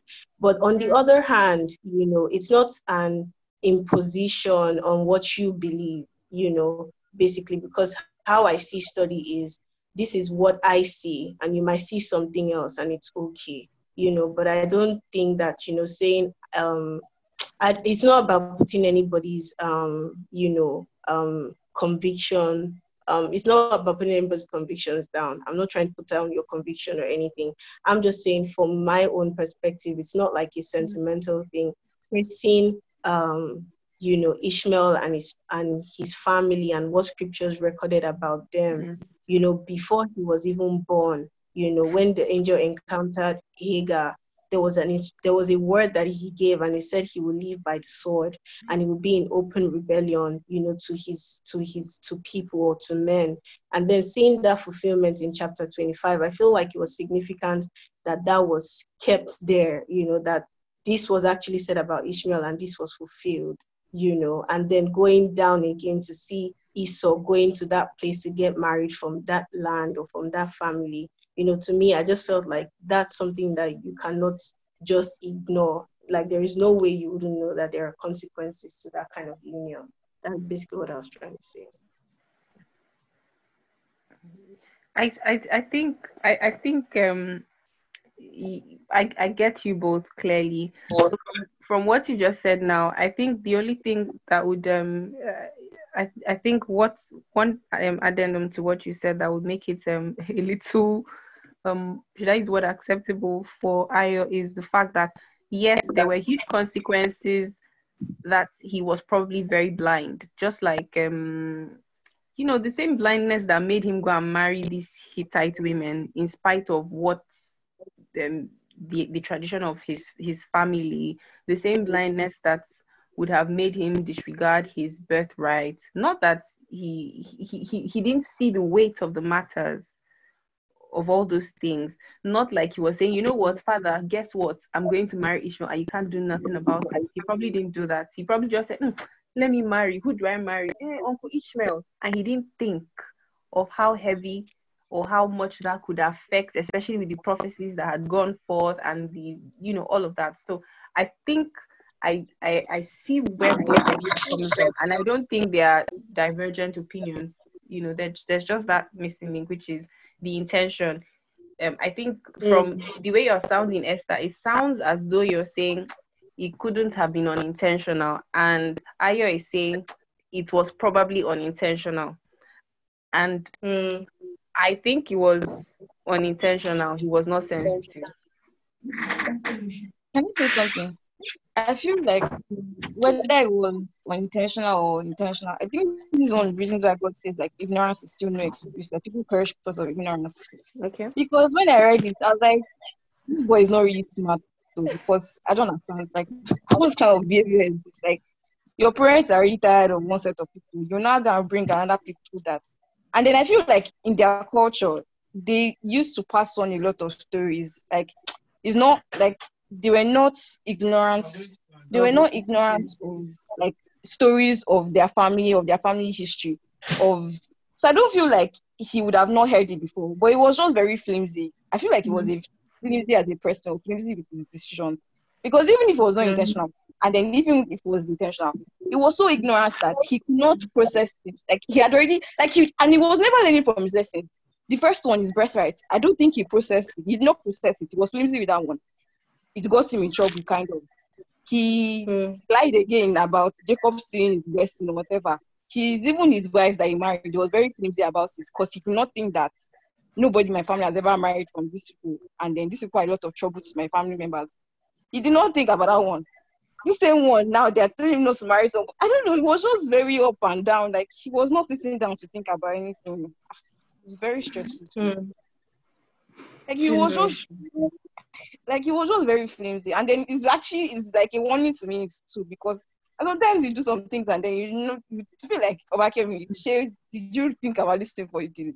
I just realized that is as long even if like even if you make a decision out of like now the best way I could explain it to myself was that even like he's like saying that um, because I don't know I have cancer in my body, it's not going to do anything to me. Like, mm-hmm. we can't even use that unintentional or intentional thing to even mm-hmm. judge. He made a bad decision, point blank. Now, the problem is he did not even know the consequences, which is another problem, I feel like. Like, making a decision without clearly defining the consequences. I feel like as much as Jacob mm-hmm. seems to have been very, I don't know, I don't know how to describe him, he still, he was still a little bit slower at processing stuff. Because, like, when his mother even told him to, to um, take his place of his of Esau, he had already thought about it, that this could potentially bring a curse, because he knew that it is not good to steal somebody else's blessing. So he now asked his mom that, ah, that why is this? And then she now said that I will take your curse upon myself. So I think that one just said, ah, since she's saying that she will take it, I will go. So I feel like this intentional intentional thing itself in their story is to make you a yeah. bias towards like the real lesson of the consequences, that there is the always a consequence behind every exactly. action. Like, and exactly. you God judges according to the like it's the consequences that actually affect you in the end. Most mm. so like exactly. Just, sorry, I feel like I was wrong. No, you get it. Thank you. Thank you so much. Thank you, Ayo. Thank you, uh, Margaret. Thank you, Bakemi. The truth is, we can sit down here and go back and forth because. Um, yeah, we can go back and forth like, oh, I believe, I don't believe, I believe, I don't believe. Um, but truly, the bottom line is that there was there was consequence, whether it was um, intentional or it was not intentional. And in all honesty, there this particular conversation is a conversation that, you know, I have seen, I have read so many articles by different type, by different rabbis. The Midrash and the Haggadah, they'll tell you that some people say, oh, it was intentional. Some people say it was not intentional. So what is happening now is actually not different from, you know, this is basically what this is basically what, you know, this is what we get when we're studying scriptures. It's just like, okay, it's, and it's very open-ended. You know, there's not, you don't see a verse nine b saying, oh, and Esau was forgiven, or and Esau plotted to kill his father with Ishmael. Like, there's nothing like that. So it's just open-ended, and everybody's, I mean, you can say, oh, I think it's intentional, I think it's not intentional, but I think that um, the distraction might now be that, because it now takes away the fact that there was consequence for what he did. Um, basically, there was consequence for what he did. Um, yeah.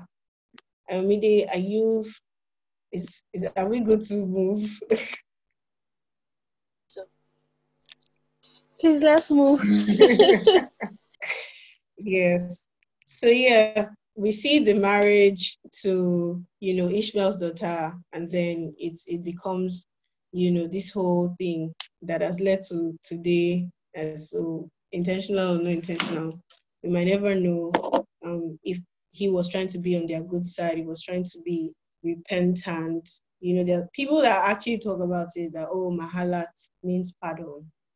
And then that means that Esau was trying to get pardon from his family. So he did not do it intentionally. And that might seem like a good choice, but then at the end of the day, there are still consequences for that. Um, okay, yeah.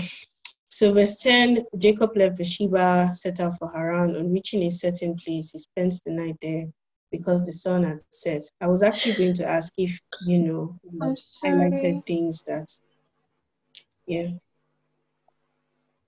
Am I allowed to interrupt and just drop a thought? Okay. Okay, so when you said um, Mahalat meant pardon, the mm. thought that came in for me was that we must choose to receive our pardon the way that God has stipulated. If, um, if uh, what's the word now? If Isaac is a type of father who gives instruction, then we must accept that how we get pardon from God is not how by on the basis of our belief, but on the basis of his own terms. Yeah. So, yeah, that was just it. Yeah, that's a very good one. Thank you. That's a very good one. Thank you for that. Okay. Um, so, meanwhile, Jacob left Beersheba and left and set out for Haran. Um, On reaching a certain place, he spent the night there because the sun had set. And taking one of the stones from that place, he put it under his head and lay down to sleep. And Jacob had a dream about the ladder that rested on the earth with its top reaching up to the heaven.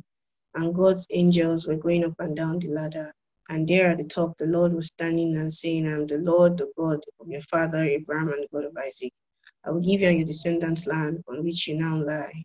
The descendants will be like the dust of the earth, and you will spread out to the west and the east and the north and the south. All the families of the earth will be blessed through you and your offspring. Look, I am with you, and I will watch over you wherever you go, and I will bring you back to this land, for I will not leave you until I have done what I have promised you. And Jacob woke up, he thought, surely the Lord is in this place, and I was unaware of it. He was afraid, and he said, how awesome is this place, there is none other than the house of God. This is none other than the house of God. Um, this is the gates of heaven. So please, if you can remember the conversation that we had around Abraham encountering God, um, can we start drawing like similarities between that and his experience?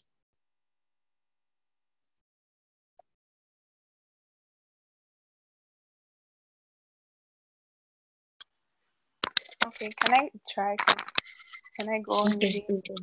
So, like, once you just said that, like, what came to mind was, you know, like, when you were explaining about Abraham and when he experienced God and God gave him the blessing, you were drawing the, um, basically the animals that God told him to, you know, cut in half here, and you explained about it being a portal. Then here also mm-hmm. we can see that when Jacob also mm-hmm. experienced God, I think like with the ladder and everything, that was also like a portal. That was, yeah, I guess so. That's what I like to kind of bring out as a similarity that happened here. Mm-hmm. Yes, thank you. Exactly. Exactly. Exactly. Thank you so much for that, for highlighting that. Yes. So who else wants to try? So I just wanted to say that um, from the scripture in Genesis that we read earlier, where Abraham encountered God, mm-hmm. he he built an altar, you know, after, and then I see later, after, like when Jacob had the dream and then he woke up, he also did the same thing, building an altar and naming the place as Bethel, which I think means God is, I can't remember what it means, but yeah, so I see that similarity. Mm-hmm. Mm-hmm. The place that he built the altar, yeah, definitely. It's definitely that. Definitely that. Who wants to again? I have a question. I, I really can't remember, and I haven't um, seen that part. Please, was there any significant mm-hmm. encounter between Isaac and God? Yes, there was. Please, what chapter? What do you point? Um, chapter... twenty-seven. twenty-seven. No, not twenty-seven, sorry. Before Abraham twenty-six. But it wasn't like as profound as his father. Mm-hmm. Or it was Abimelech, actually. Covenant feast to celebrate the treaty, and warning Isaac. He only made oaths. He only made an oath with Abimelech. Okay. But I don't see anything in particular with Isaac, actually. Okay. I don't see anything in particular. Yeah. I'm not sure what parts of scripture they are, but the parts where Um, he was told not to strive over the well. Mm, that's be- and something about dwelling in the land. I'm not sure. Chapter twenty-six. Gosh. Do not go down to Egypt, as I tell you, leave you as a foreigner in the land. When he encounters, move to Gerar, where Abimelech the king, the Lord appeared to him. That's chapter twenty-six.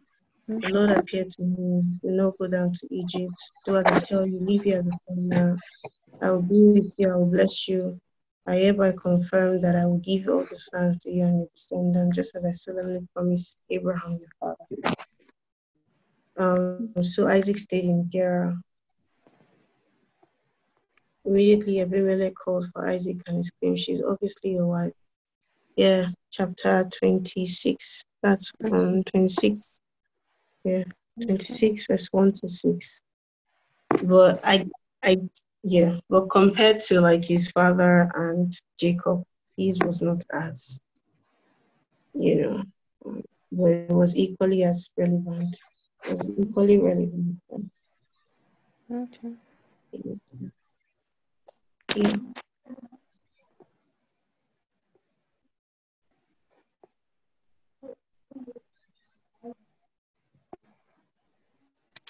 Um, I think, um, let me just say something.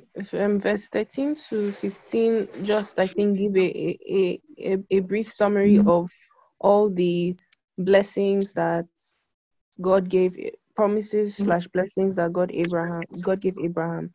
And it looks to me like God affirmed what, or confirmed what Isaac had given Jacob in this moment. Yeah. Yes. Then verse twenty-three also tells us of another encounter Isaac had, so I just wanted to point that out as well. Abandoning the one, he moved and dug another well. I Sorry, think it you said twenty what?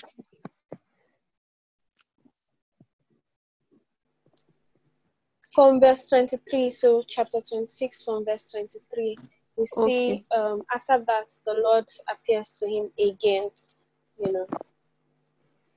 At last, the Lord has created. Sorry, verse twenty-three. Where the Lord appeared to him on the night of his arrival and the God. No, I think like, this is a reiteration of what God. Yeah, but this is a reiteration of what God said to him in verse two. That's for Isaac, right? Yeah. It's a reiteration of what God said in verse two. Okay. No, because in, at the beginning he was in Gerar, and then here is in um, Beersheba.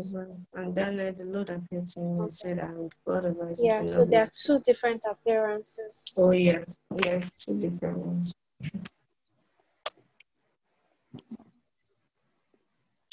Yeah.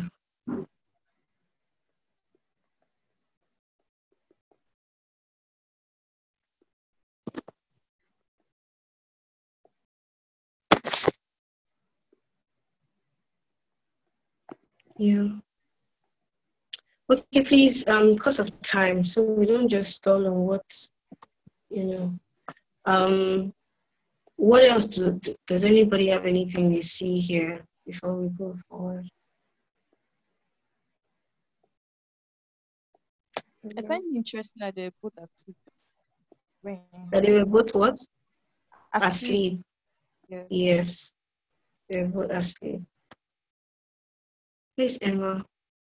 Emma, why are you quiet? And Bami. No, I spoke earlier, I think. Mm-hmm. Why are you quiet?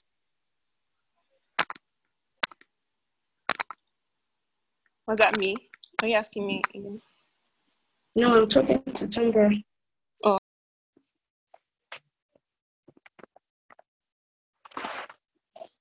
Okay, so please, um, just so that we can manage time, if anybody has anything to say, please just use your virtual hand, um, just so that, because like the interjection makes me lose my train of thoughts.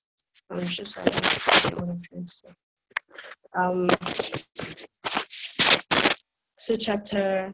In this verse, we're talking about Jacob's ladder, um, and, you know, um, Jacob is in Beersheba, set for Haran, on reaching a certain place. Um, he spends the night there because the sun had set. Now, this word, um, a certain place, is a word that we might not really pay so much mind to because we think that it's not relevant. But um, the Hebrew word for a certain place is a makom, and a makom is, um, it means three things. It means a place, a spot, or a condition. So a place, a spot, or a condition. A makom is spelled H A M A K O M, H A M A K O M, a makom, and it means a place, a spot, or a condition.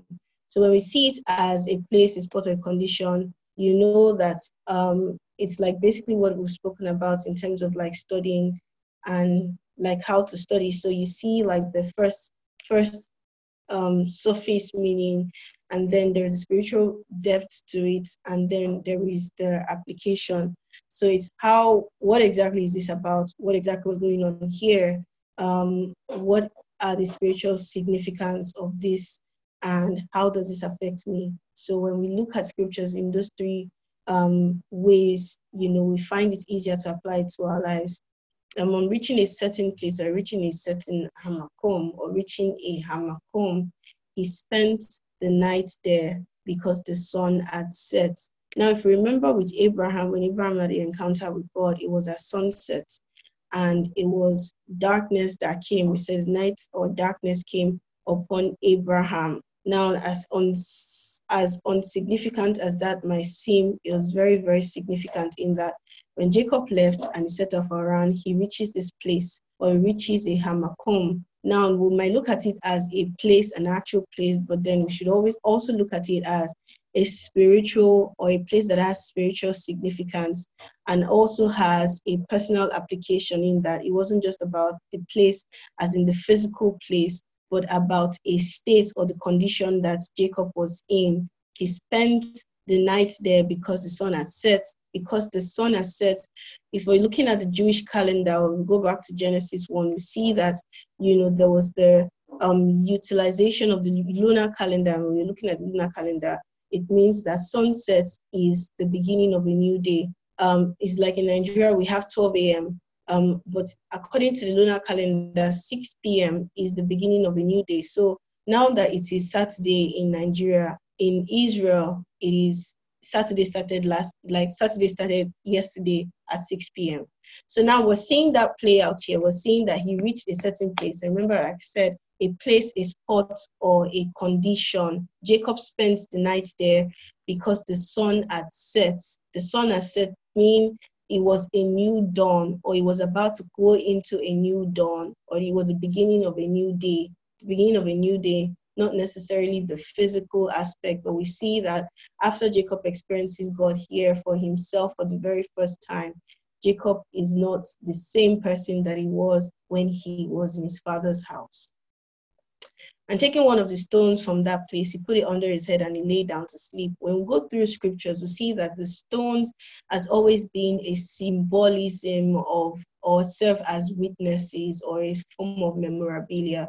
And we see that play out with Abraham when he encountered God several times. We see that when he set up a stone or an altar after he um, saw the ram before sacrificing Isaac. We see that again the other times that he encounters God. We see that with the Israelites when they were leaving um, Egypt, you know, um, several times they create like, you know, memorabilia. When they were about to cross Jordan, the Lord asked them to set up a memorable or a memorial stone in the middle of Jordan um, because obviously Jordan was not a place where anybody could cross. You know, it was a place that, um, you know, that God made way for them in the waters um, and then he asked to make a memorial, a memorial stone there. And when they came out, he also asked that they make, they made a memorial stone and inscribed the commandments, you know, on it. Um, another thing that we see with stones is in the eastern part of the world, whenever, you know, somebody was condemned to death, for example, with Jesus, when they brought the adulteress and they were going to stone her to death, the reason they actually use stone is to serve as witnesses, um, you know, serve as witnesses to the crime, or that you have committed a crime against that land, and stones are going to serve as witnesses. And we see Jesus also speaking about that in his entrance into Jerusalem when he says the stone will cry out um, and praise, or the stone will cry out in thanksgiving if the people refuse to do so. Now, it was always a symbolism of, or one of the symbolisms of stones in scriptures was to serve as witnesses. So we see that here again, the stones from that place. And he put his head on and he lay down to sleep. The same thing that happened to Abraham before God established a covenant with Abraham. So before I go on, I would like to ask if there's any comment, feedback, or questions.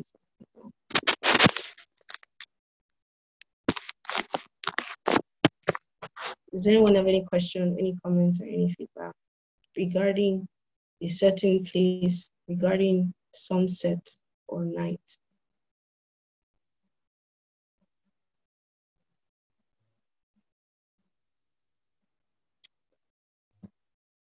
Okay. So, and Jacob had a dream about a ladder that rested on the earth with its top reaching up to heaven, and God's angels were going up and down the ladder. Now, Jacob had a dream about a ladder. So when we look at this part, you know, um, it's one thing to see that it's a ladder. It's another thing to ask what the function or what the ladder actually symbolized or who the ladder was. Um, and looking at the fact that he was in a condition, it was nighttime, which was nighttime was always a transition. Um, nighttime was always a time for, you know, several things. Nighttime could symbolize transition. It could symbolize a time for judgment. It could symbolize a time for rest. It could symbolize a time, you know, of God's visitation. Um, but either ways, we see that, you know, um, he's in a particular place, a particular spot, or in a particular state of mind. And then he spends the night there before the sun had set. So it wasn't just about the time. It was about the condition or the state or what he was about to transition into. Now, Jacob had a dream about a ladder that rested on the earth. Um, when we think about a ladder, what do we think about?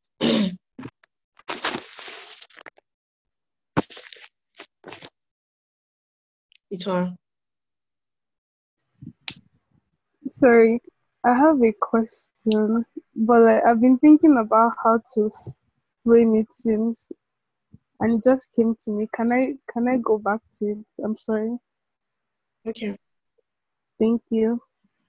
Um, It's about um the place where, I'm sorry, this is so back, the place where um Abraham uh, opened a portal with his sacrifice, right? So I wanted to ask that, was that a one-time thing, or is it that every time an altar is made or like a sacrifice is made, a portal or a gateway is open? Because the Israelites were always sacrificing stuff. Did they always mm-hmm. open? Did they always mm-hmm. open a portal, or was it just a one-time thing with Abraham? I don't know if you understand what I'm trying to ask. I get you. Okay. I get you. Was it just a one-time thing? I mean, in that case, that was what was recorded, but obviously we know that Abraham had more com- communication than, you know, more people had at the time. So definitely, um, in that case, that was open specifically for the covenants that God wanted to make with him, not necessarily Um, for him to have access to God, but for that particular moment, you know, it's like, so for example, it's like in the world now, we they have days where people cast spells, and before they cast spells, they have to do all sorts of things to open the air, the airwaves, or make the atmosphere accessible. Does that make sense at all? So it doesn't mean that they don't do it every other day, but then for that particular day, it's like when something very, it's like a sim- significant, you know, moment or a significant activity. Um, so it's it doesn't mean that they don't do it every other time, but then on that particular day, they actually do all those funny stuff, you know, to get what they want to do. Um, it just has more impact. Um, so we see that Abraham had a com- communication. He had like a walk with God. He walked closely with God. You know, he was bargaining for a, a whole city. Um, but on this particular day, God wanted to establish something new, something different with him. Um, and and hence this, the, the um, requirements that the Lord asked that he presented. So like, was it only, was it only open, like, because it was something like God had, had instructed him to do, like, yes. And God mm-hmm. already w- wanted to like introduce him to something new, so like that was why mm-hmm. it was open. Mm-hmm. I think, um, yes. Think that. What do you say? I said I think I understand. Thank you. Thank you. You're welcome. Okay. Yes. So, uh, I see the. Um, the comments, access, yes, connection, ability. Um, you know, there was an exercise that I shared in the group during the week. You know, for those of us that actually tried or attempted to do it, we'll see that, you know, this would have brought about something or sparked something in, in our hearts. Um, and I think Bami mentioned it, I can't remember. But, you know, thinking about ladder, we think about elevation. We think about access, like someone rightly pointed out. We think about access. We think about, you know, elevation. We think about connection. Um, we think about a joining. Um, so literally, we see the scripture. Jacob had a dream about a ladder that rested on the earth with its top reaching up to the heaven. Now, there is a connection or there is a joining between heaven and earth. And then he sees angels ascending and descending. So what is the first thing that comes to heart about what is happening there now? Or what what word will you, will you use for something that creates a connection, something that creates a joining? What word will we use? I'll still say portal. That makes Can it a, a portal. Exactly, yes, that's, that's basically. Yes, a bridge, um, you know, it's a bridge, you know, um, and so basically what we're seeing again, it's it's a portal, because then we see that in John one verse fifty-one, Jesus says that, you know, upon this Son of Man, you will see angels ascending and descending. And obviously Jesus doesn't talk about the ladder. He says like him right now, I am the ladder right now. I am the oh portal. I am the connection. I am the bridge. Do you want to say something? No, sorry, it's a little not too serious. I just remembered that song, Follow the Ladder. Yes, yeah, basically. Every time I, every time, yeah, don't worry. Every time I teach this, somebody always sings this song. Our Lord Jesus is our ladder. Yeah. If I've, I've heard the song before. Yeah. So anyways, John one, verse fifty-one, we see Jesus talking. Mm. Someone say something.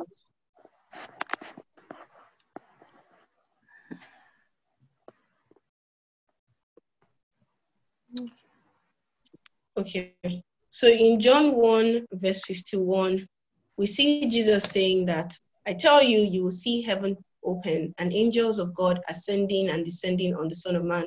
So I want us to also take note of the movement. The movement is ascending and descending. So for something to ascend, it means that there is a descension. There is already a descension. So it's moving from downward up. Um, not upward down. So they're not coming down, they are going up and coming down. Meaning that already in that place, there were activities, there was already a, you know, it was already a portal, but then it was not something that Jacob had an access or had access to until he had this vision. Now he sees angels going up and down the ladder. You know, it also talks about, you know, the creation or, or, or man as a, the desire of God, of basically from the very beginning, it's always been the desire of God to make man, you know, um, carriers of his glory. And then when God expresses himself through humans, you know, you can say to an extent, not even to an extent, you can say that that man has become a portal. That man has become a portal of the heavenlies. You know, it's a joining or where heaven and earth actually kiss or where heaven and earth actually meet.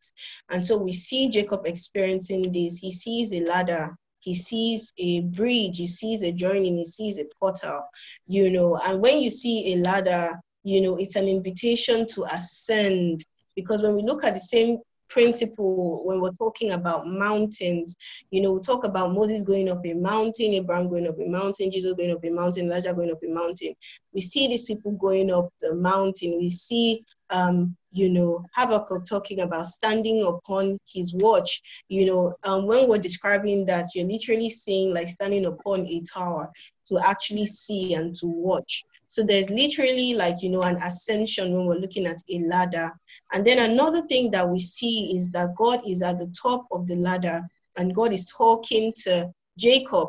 Now, Jacob is right here, you, you know, at the bottom of the ladder and he's seeing the angels ascending and descending. But what we're also seeing here, other than what Jacob was seeing, was an invitation to ascend, an invitation to come up higher.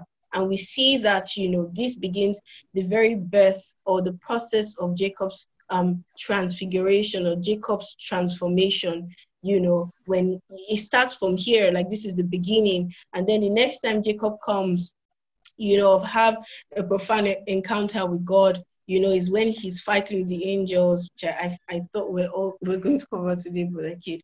Um, you know, and then his name changes. It becomes, a, I mean, it's given a different um, identity.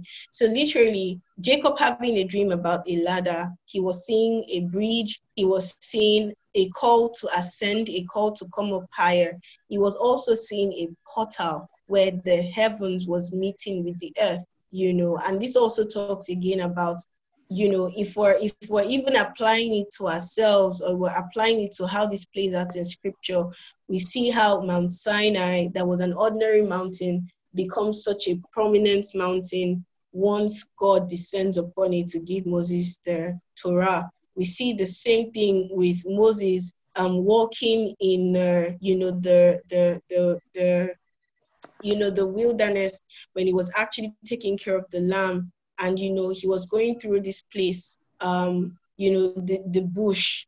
And that wasn't just a bush, it was a thorny bush. Um, and the name of the plant, I, I think I've said this several times, the name of the plant in that place was snare, S N E H. And snare is a type of plant that has seeds that are oily. And that area is typically hot, like very, very hot. So literally, um, the seeds, because they are oily, when the sun scorches or when the The, the heat of the sun, you know, um, touches the seed because of the oily nature. Um, mm-hmm.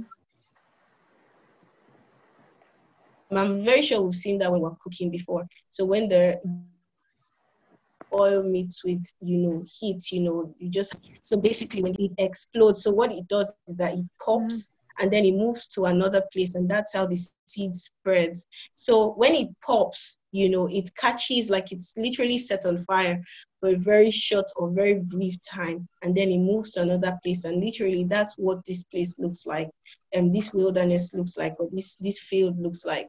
So we see Moses looking at something that seemed very ordinary, but because he actually paused to look in deeper, you know, he was able to see the extraordinary, which was the bush that was burning longer than normal. It wasn't the burning bush that was extraordinary. It was the length at which the bush was burning that actually caught Moses' attention. And when he went closer to it, you know, he encountered God. And, and, you know, so we see that again, you know, Jacob encountering God in a seemingly certain place, in a place called Hamakom, a certain place, an everyday place, a condition, or a seemingly, you know, um, everyday condition, you know, a seemingly everyday, everyday spot. You know, you see him encountering God here, and in this place, God is saying, you know, come up higher, and he's also opening his eyes to see the activities of the heavenlies, you know, just where he was. And it wasn't just about the area. Obviously, heaven wasn't working on the area. Heaven was working, you know, doing a work in, in Jacob. And so we see the angels going up and down, meaning that they were always there. And then that work was, um, you know, was said to be. And then we also see the intentionality of God, you know, meeting Jacob in this certain place, um, you know, which might seem very, again, might seem very ordinary. And so and there at the top, the Lord was standing saying, I am the Lord, the God of your father, Abraham. Now, when the Lord says, I am the God of your father, Abraham, and the God of Isaac, he doesn't say the God of your father, Abraham, and the God of your father, Isaac. He says, I'm the God of your father, Abraham. Now, a significance that we see here is that God is, in, you know, God is revealing a template to Jacob. Now, Jacob's life is closely patterned, you know, after the life of Abraham, not his father, Isaac. Sorry, pardon me. Are you, are you talking of verse thirteen?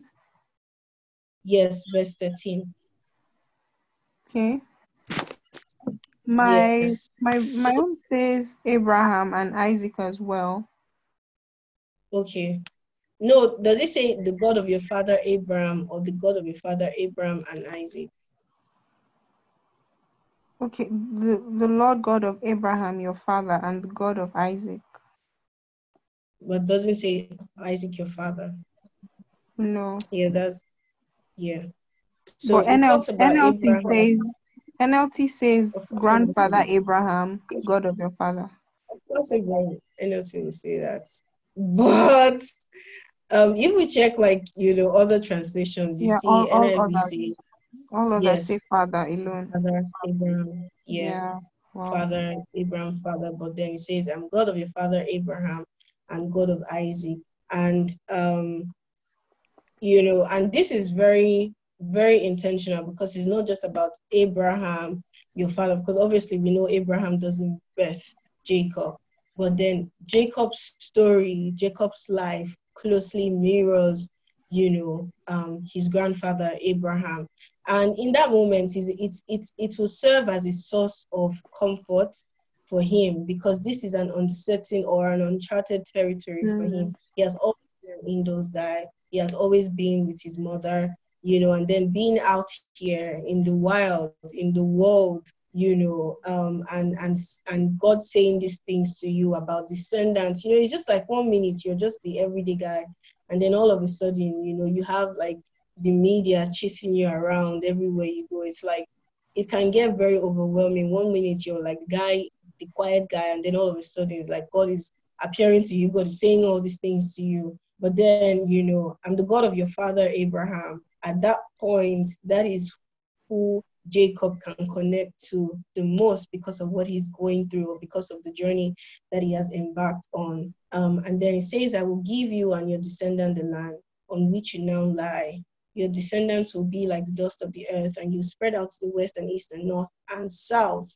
Um, all the families of the earth will be blessed through you and your offspring. Um, and this is basically the blessings of Abraham that, you know, Jacob gives and that Isaac gives him. And we see that, you know, in the previous chapters that we read.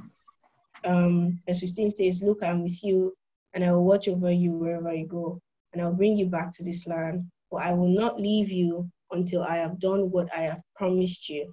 Now, in verse fifteen, we see promises that God now makes specifically to Jacob.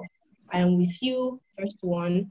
"I will watch over you wherever you go," the second one. "I will bring you back to this land," which is return, the third one. And the fifth one is, the fourth one is, "I will not leave you until I have done what I have promised you." And when Jacob woke up, he thought, "Surely the Lord is in this place, and I was not aware of it. And I was afraid, and he said, how awesome is this place? This is none other than the house of God. This is the gate, the gate of heaven." So yeah, we see that his experience here in a certain place, or what scriptures would call a certain place. Um, like I said, um, Hamakom. There are, you know, yeah. Anyways, so it's a certain place, Hamakom, and this can either be a spot, a condition, or a place. And then if we're looking at this story, we're, we're seeing just Jacob's experiences. Um, by the time we round up, please, I would encourage everyone to just think about this or ponder about the time you've had your own ladder experience. It doesn't have to be or seeing a ladder or anything, but when you found God in a seemingly uncomfortable or, you know, on a seemingly new place, or should, would I say a dark place, or a time where you had to do something or start something that you've never done before, an uncomfortable place, a place you're not familiar with. And, you know, when you actually encounter God um, in this place, that it literally, you know, served as your God um, story or your God moment. And but we see ourselves in this story. We see ourselves, and I don't know how many of us, but we see ourselves in this story. We've seen ourselves, you know, when just literally at sunset before beginning a new dawn, or be, before starting something new, or going into a new phase of our life, or a new step, or a new time in our lives. You know, um, I believe each and every person has been at this point, you know, being here one at one point or the other. Um, you know, and then this this symbolizing or seeing the ladder, we see that, you know, it was also God. On one hand, God is saying, come up higher, because that's what a ladder is for. A ladder is for climbing. We see God saying, come up higher, you know. But then it also, um, when we also look at our lives, we'll see like there are times where we felt like God is not speaking to us, or God is not communicating with us, or we're not hearing from God.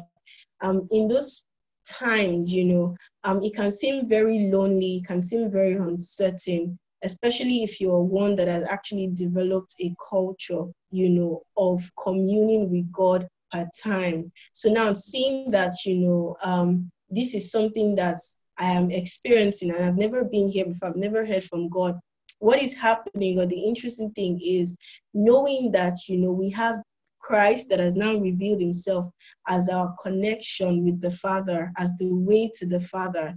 You know, we see him as the way, and then we see that we have that empowerment by the Holy Spirit. In those times, what the Lord is actually saying to us is to come up higher. And how do we come up higher? It's by staying in a place of tarry, or tarrying in a place, you know. And then also in that place of tarry, we receive instructions and that we have to obey. And in most cases than none, in all cases actually, obedience always leads to an ascension. There is an ascension that happens when we're called into obedience. There's an ascension that occurs when we obey.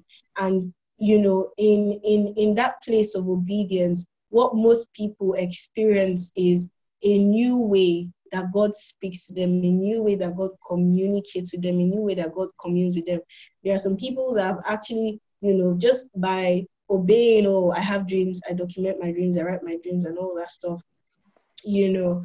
And then all of a sudden, in the place of stewardship, or in the place of, you know, just consistently stewarding what you're experiencing, you realize that it starts to evolve. Sometimes You're not just having dreams, you're having vivid encounters. Sometimes you're having out-of-body experiences. Sometimes you're having all these things, you know, where it doesn't, it's not just about what I am seeing when I shut my eyes, but then it's about what I'm seeing even in, even when I'm not, when I'm awake, you know. But then these things don't happen immediately. They don't happen at once. For some people, it happens one time, but that one time is not, you know, it's not, it's not something that happens all the time. That one time is an introduction, or is more like a taste, you know, or an introduction to a possibility of something that can happen to you. So basically what I'm saying is there is an ascension that happens in obedience. If Jacob had not left his father's house, he wouldn't have ascended.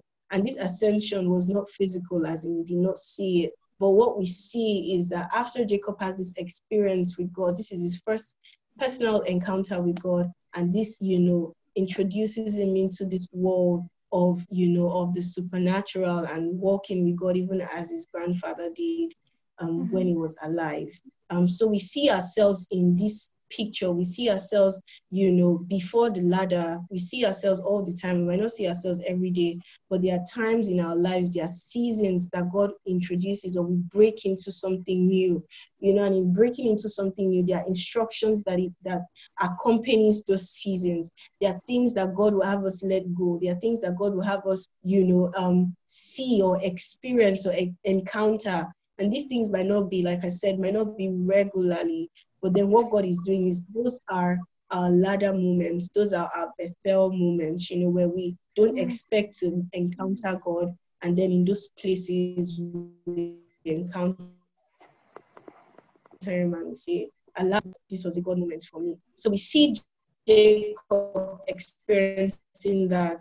And this just unknown territory, and then the Lord gives him the blessing, or the Abrahamic blessing, and then he goes further to talk, promise four things to him: to watch over him, which is his security; to bring him back, which is his return. You know, um, you know, he promises promises him about his sustenance. I will not leave you until I have done what I have promised you. You know, and this is God actually giving him his word, like, no, I'm not looking back, I'm not turning back, or anything like that.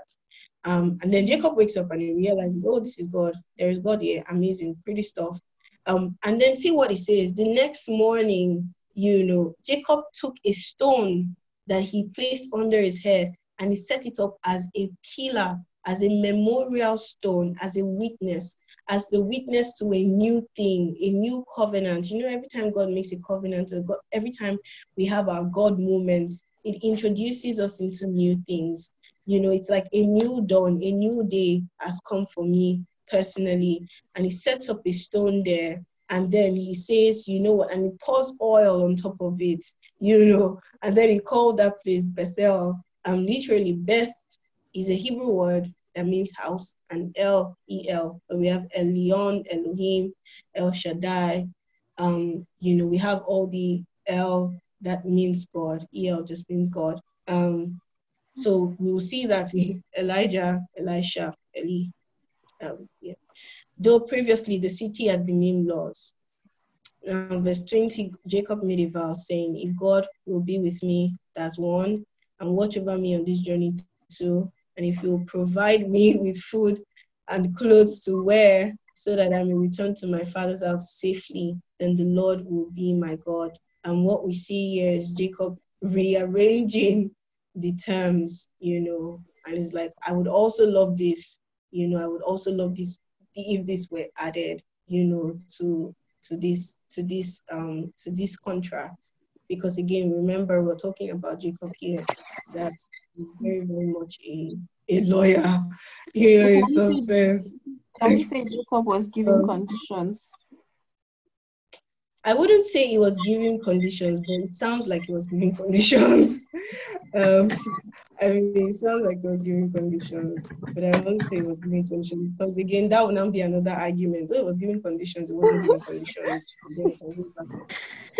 um, it always sounds like yeah, prayer, Jabez. Like it's, it's, it's the correlation in my mind, you know, as I heard the if, like, the prayer of Jabez, where he goes, Um, if you um, bless me, Lord. There was an if in that prayer. But yeah, yeah oh, if that would yeah. bless me. Yeah, if thou wouldest and bless enlarge me and enlarge, yeah. yeah. So that was the yeah. correlation for me. Yeah. So that if is not a commanding, mm-hmm. like, oh, well, our terms of agreement mm-hmm. are agreed. Anyways, no argument. Mm. Well, you know, as, I get you. I think you're trying to say it's like an appeal, right? Is that what you mean? Like yes, that's like an appeal. I mean. I, yes, like is that what you're trying to do? Like an yes, yeah, I think so. Things I also appeal. want, like that you didn't talk about, but yeah, it would be nice. Yeah, I would like that. Yeah, it's like I, I, I like all the Abraham blessings and stuff. But please, do you think we can add some things that you just didn't mention? Like I'm going to need clothes. I'm going to need food to eat. So, you mm-hmm. know, can we do that too? Yeah, Margaret, sorry.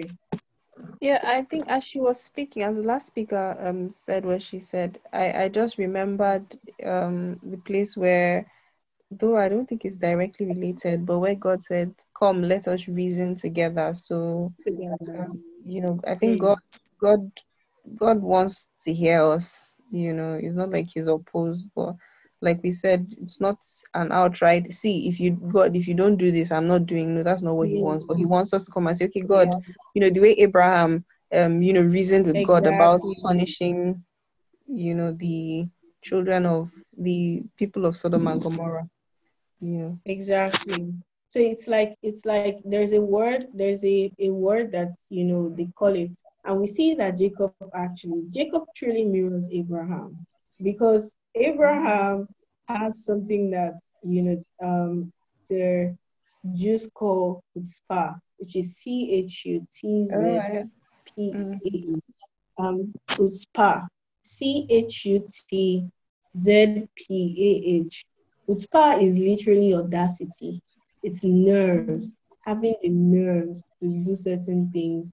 Abraham had the nerves to bargain with God. Moses had the nerves to turn God's offer down. You know, he was like, God, I don't want you. Yes, exactly. I don't want you to, I don't want you to like, lead. I don't, honestly, I don't think it would be good on your name to actually destroy these people. And then you have Abraham bargaining with God, you know, it's like, oh no, like what if there are ten people? How about, mm-hmm. what if there are one hundred people, fifty people, how about ten people? Well, you see that same audacity with his mm-hmm. with Jacob, you know, even when he asked his brother for his birthright, that was actually far. Um, so basically, um, we see that with um, we see that with Jacob. Um, yeah, so I wouldn't exactly say he was bargaining, but he was making an appeal, you know, adding some things that he would like. Um, and this is Jacob, the negotiator, so obviously he's not going to let it. He's not going to back down without a fight, because we see him again fighting for blessings. Like, I'm not going to leave you until you bless me, touch my life, you know. Um, so yeah, this is this is um, Jacob. Um, he makes this vow. God says four things, and Jacob adds food and clothes to wear. Um, you know, he says, I'll bring you back to this land, and then he says, I will return safely to my father's house. You know, you can still see that this is someone that, you know, he is. Is having a it is having an interesting time handling and, and receiving, you know, what is going on in his life. You know, it's it's just new to him, um, or it's new to him, or it's new for him, a new experience, a new thing for him. Um, yeah, so that's Jacob's ladder, and that's basically what happened. It was a call to ascension. It was his God moment. Um, And then we now see Jesus making reference to that. But Jesus now explains or refers to himself, literally, in not so much words as the ladder, because it says, you will see the angels ascending and descending upon the Son of Man, um, basically. So in a sense, we can say that the ladder that Jacob saw, Jacob encountered, was Christ. Yeah. So, any questions, thoughts, or feedback? Oh, I, I saw somebody's question. How do we tarry? Uh, how do we tarry? Um, tarry is is is is in a place of of of waiting. I mean, that waiting is very, very. It's one of the most difficult things to do. Um, just waiting or staying still to receive. Um, is one of the most difficult things to do. But a way to tarry is you can, I mean, one way I know, like, you can fast, I, shut yourself in the world. Sorry? I wanted to, like, sort of add context to it. Um, okay. And because I typed that question, you know, and it's, mm. it's, for me, it's a question because almost everything seems to be um, take time out, wait, um, mm. be quiet, be still. And I'm like, Father, please, you have to explain. I know mm. um, they say prayer and fasting or reading your Bible, mm. setting yourself up in the world. And all of that, mm-hmm. like, not because that, because I mean, Paul was still on a boat that was like in the middle of all sorts of temp, like, and there yeah. was so much activity around him. And I'm beginning to learn mm-hmm. that apart from the literal meaning, there's also the figurative. And so I'm wondering, because mm-hmm. like, there's so much. And maybe because I'm tired of like the fasting and the prayer and seemingly nothing. So yeah, um, yeah. that's me asking exactly what's it oh, like in, okay. in practical terms like? to wait on okay. time. To wait. Hmm. Okay.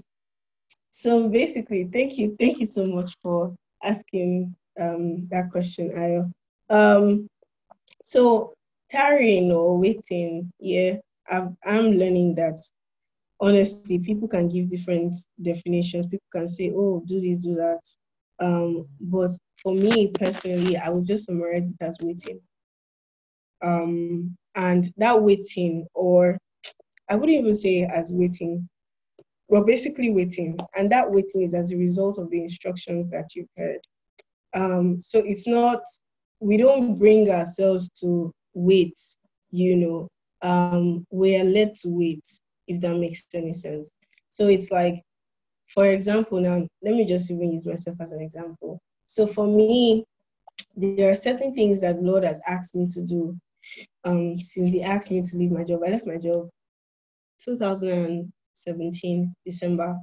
twenty eighteen, since twenty eighteen, he actually asked me not to take any nine to five. Um, and so basically in the waiting, you know, of which is like, you know, I'm going to do this, or I wanted to do that, or it's just not yet time for it, or it is time for that, you know, in the waiting, what I am learning is, you know, to tilt towards his voice. So sometimes I've noticed that there might even be activities in the waiting. So for example, last year he told me that I was Two years, sorry, twenty eighteen, towards the end of twenty eighteen, he asked me that, he told me that I was going to, you know, lead a church um, as a residential pastor. And, but he still asked me, but I was still in the waiting. So there was chaos going on around me. There were things going on around me, all this noise, all this stuff. It was very impossible, almost impossible for me to spend ample time in studying, because then I had to deal with other things like, you know, admin stuff and all that stuff. And then, so it's like you're handling admin stuff. You're also handling like spiritual stuff. So like I had like all these things going on. But then in my heart, or even in my entirety, I knew that the Lord had put me in a season where he wanted me to wait.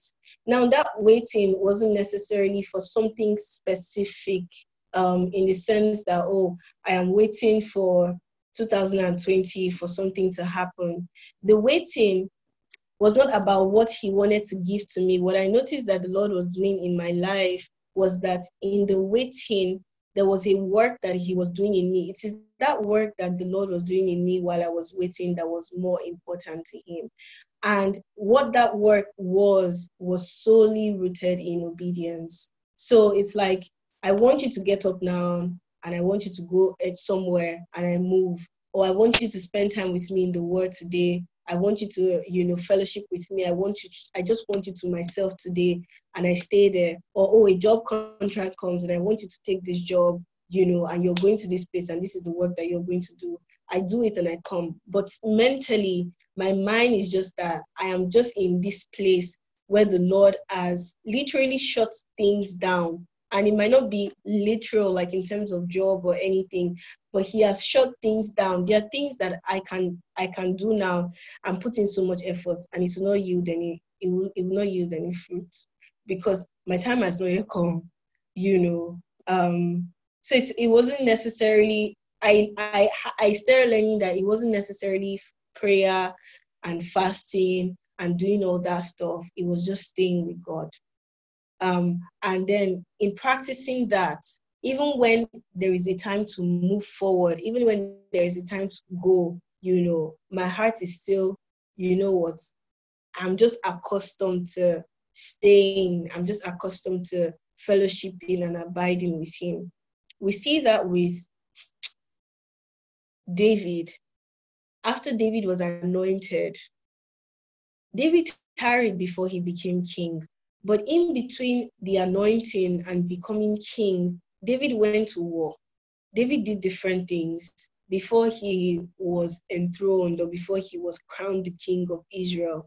We see the same thing with Jesus. Jesus waited before his ministry started. What he was doing in between that time for thirty years, we were not told, you know. But we do know that his brothers had experienced a part of Jesus that people were yet to see. His mother had experienced a part of Jesus that people were yet to see. How do we know? When, to, when they went to the wedding at Cana, the mother said, you know, he should do something. Like, obviously, for her to say that, she must have seen him do stuff between that thirty or those thirty years. Jesus was waiting for a particular time. He was waiting for an announcement, you know, of his ministry. And when that time came, everything that he did, everything that he did in three years, you know, we best believe that in his thirty years, you know, those things wouldn't have matched what he did um, three years in terms of his public ministry. We see the same thing, you know, um, in scripture. We see the same thing with, um, what's his name? Um, trying to remember this guy's name. How am I sweating like this? Okay, we see the same thing with even um, Elisha. He's not, he's waiting to take over from Elijah. But then what does he do in this period he's waiting? He, um, what does he do? He, um, what was that? He shadows Elijah. He follows Elijah everywhere. Everywhere Elijah went, Elisha was there. But then he was waiting to take over because the Lord literally told Elijah to take, anoint Elisha to take over from him. But then in between that time, we see that Elisha wasn't necessarily in a place praying and fasting, you know. There, there were all these things going on, all these things were happening in his life. But then it's like that place, like you said, that place of tarry is not as much as what we do in the physical realm, you know. It is a spiritual state. It's that place of rest. It's that place of abiding. It's that place of listening, tilting our ears to hear what the Lord is saying per time, you know. And it's in that place where we're actually allowing him to do the work that he wants to work out in us. You know, for, for some of us, God might say, oh, I want you to, you know, wait out something for like a year. But then if you don't learn the lesson that he desires that you learn in, in that period, you know, best believe that the time will be extended. The proof is with the Israelites going through everything that they went through when they were not even supposed to go through that, because God wanted to do a work in them. He wanted to purge their hearts. So, you know, we see that that waiting is not necessarily prayer or fasting. Waiting is a, is a state, is a spiritual state where we are yielded and our ears are tilted, you know, to hear what the Lord is saying to us per time. And whatever he's doing or whatever he's saying, that's what we do.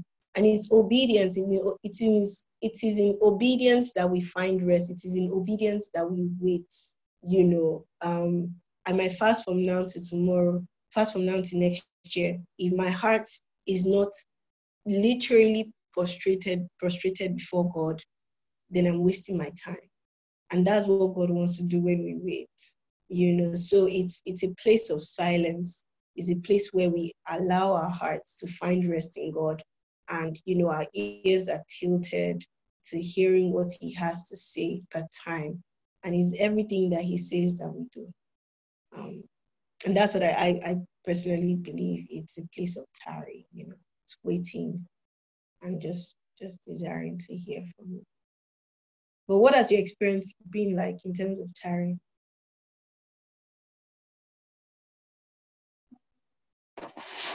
I've noticed that, um, and, and in fact, I, was, I said I was going to ask um, people on the group, you know, um, this same thing that you mentioned about when we don't do what we're supposed to do, the time is extended. I know God has given me that mm-hmm. analogy before, like, um, you know, secondary school. So you're in J S one, and if you don't pass, you keep on repeating class. And I think that's where I've um, been. And I think there are several um, factors that have contributed to that. But one thing I wanted to ask also from the house mm. was, has anybody struggled with consistency? Hello? I wanted to ask if anybody in the house had struggled with consistency. Can you hear me? You can hear me, let me know. Yeah. Okay. So I was I was saying that if anybody in the house had struggled with consistency and um would you say discipline, diligence, those three words, I'd like to hear tips because I know I need it. So lately I've been trying to get back and I realized that for me, um there are certain things, certain distractions that keep me from from from the place of tarrying. So I know I should tarry, but then there's distractions, or sometimes I I think, I don't know if I'm alone on this, sometimes I'm afraid of what I'm going to see. I don't know how to explain it like um I don't know how to explain it like there's a little uh There's the, the fear comes in two ways. Like, okay, so I'm I'm waiting on God now. What if what if God doesn't say anything? What if I what if I what if what if He doesn't say anything? Or what if I'm just wasting my time? Or the fear of, okay, can I handle it? Am I going to Hello? be able to deal? Yes, can you hear me? Yeah. I can hear you. Okay, so like I was saying, um, some of the challenges that I've had in, in the tarrying process, sometimes I get distracted, and more recently, God has been highlighting it and bringing it to my attention. You know, I was mm-hmm. part of the um the the dream Zoom call yesterday, and I, I just realized that some of these things are things that God has been highlighting. Stop this or stop this. I realized some days ago that my attention span and span is shortening, and so. There are so many areas that I know I should be working on, but I need to be diligent in doing the work that I know needs to be done. So my mm. own experience is that I, I haven't been very good at it. Yes, there have been pockets of time and periods of time where I have done a good job of waiting, but overall, I need to be mm. more consistent and diligent at it, especially in these times. Mm.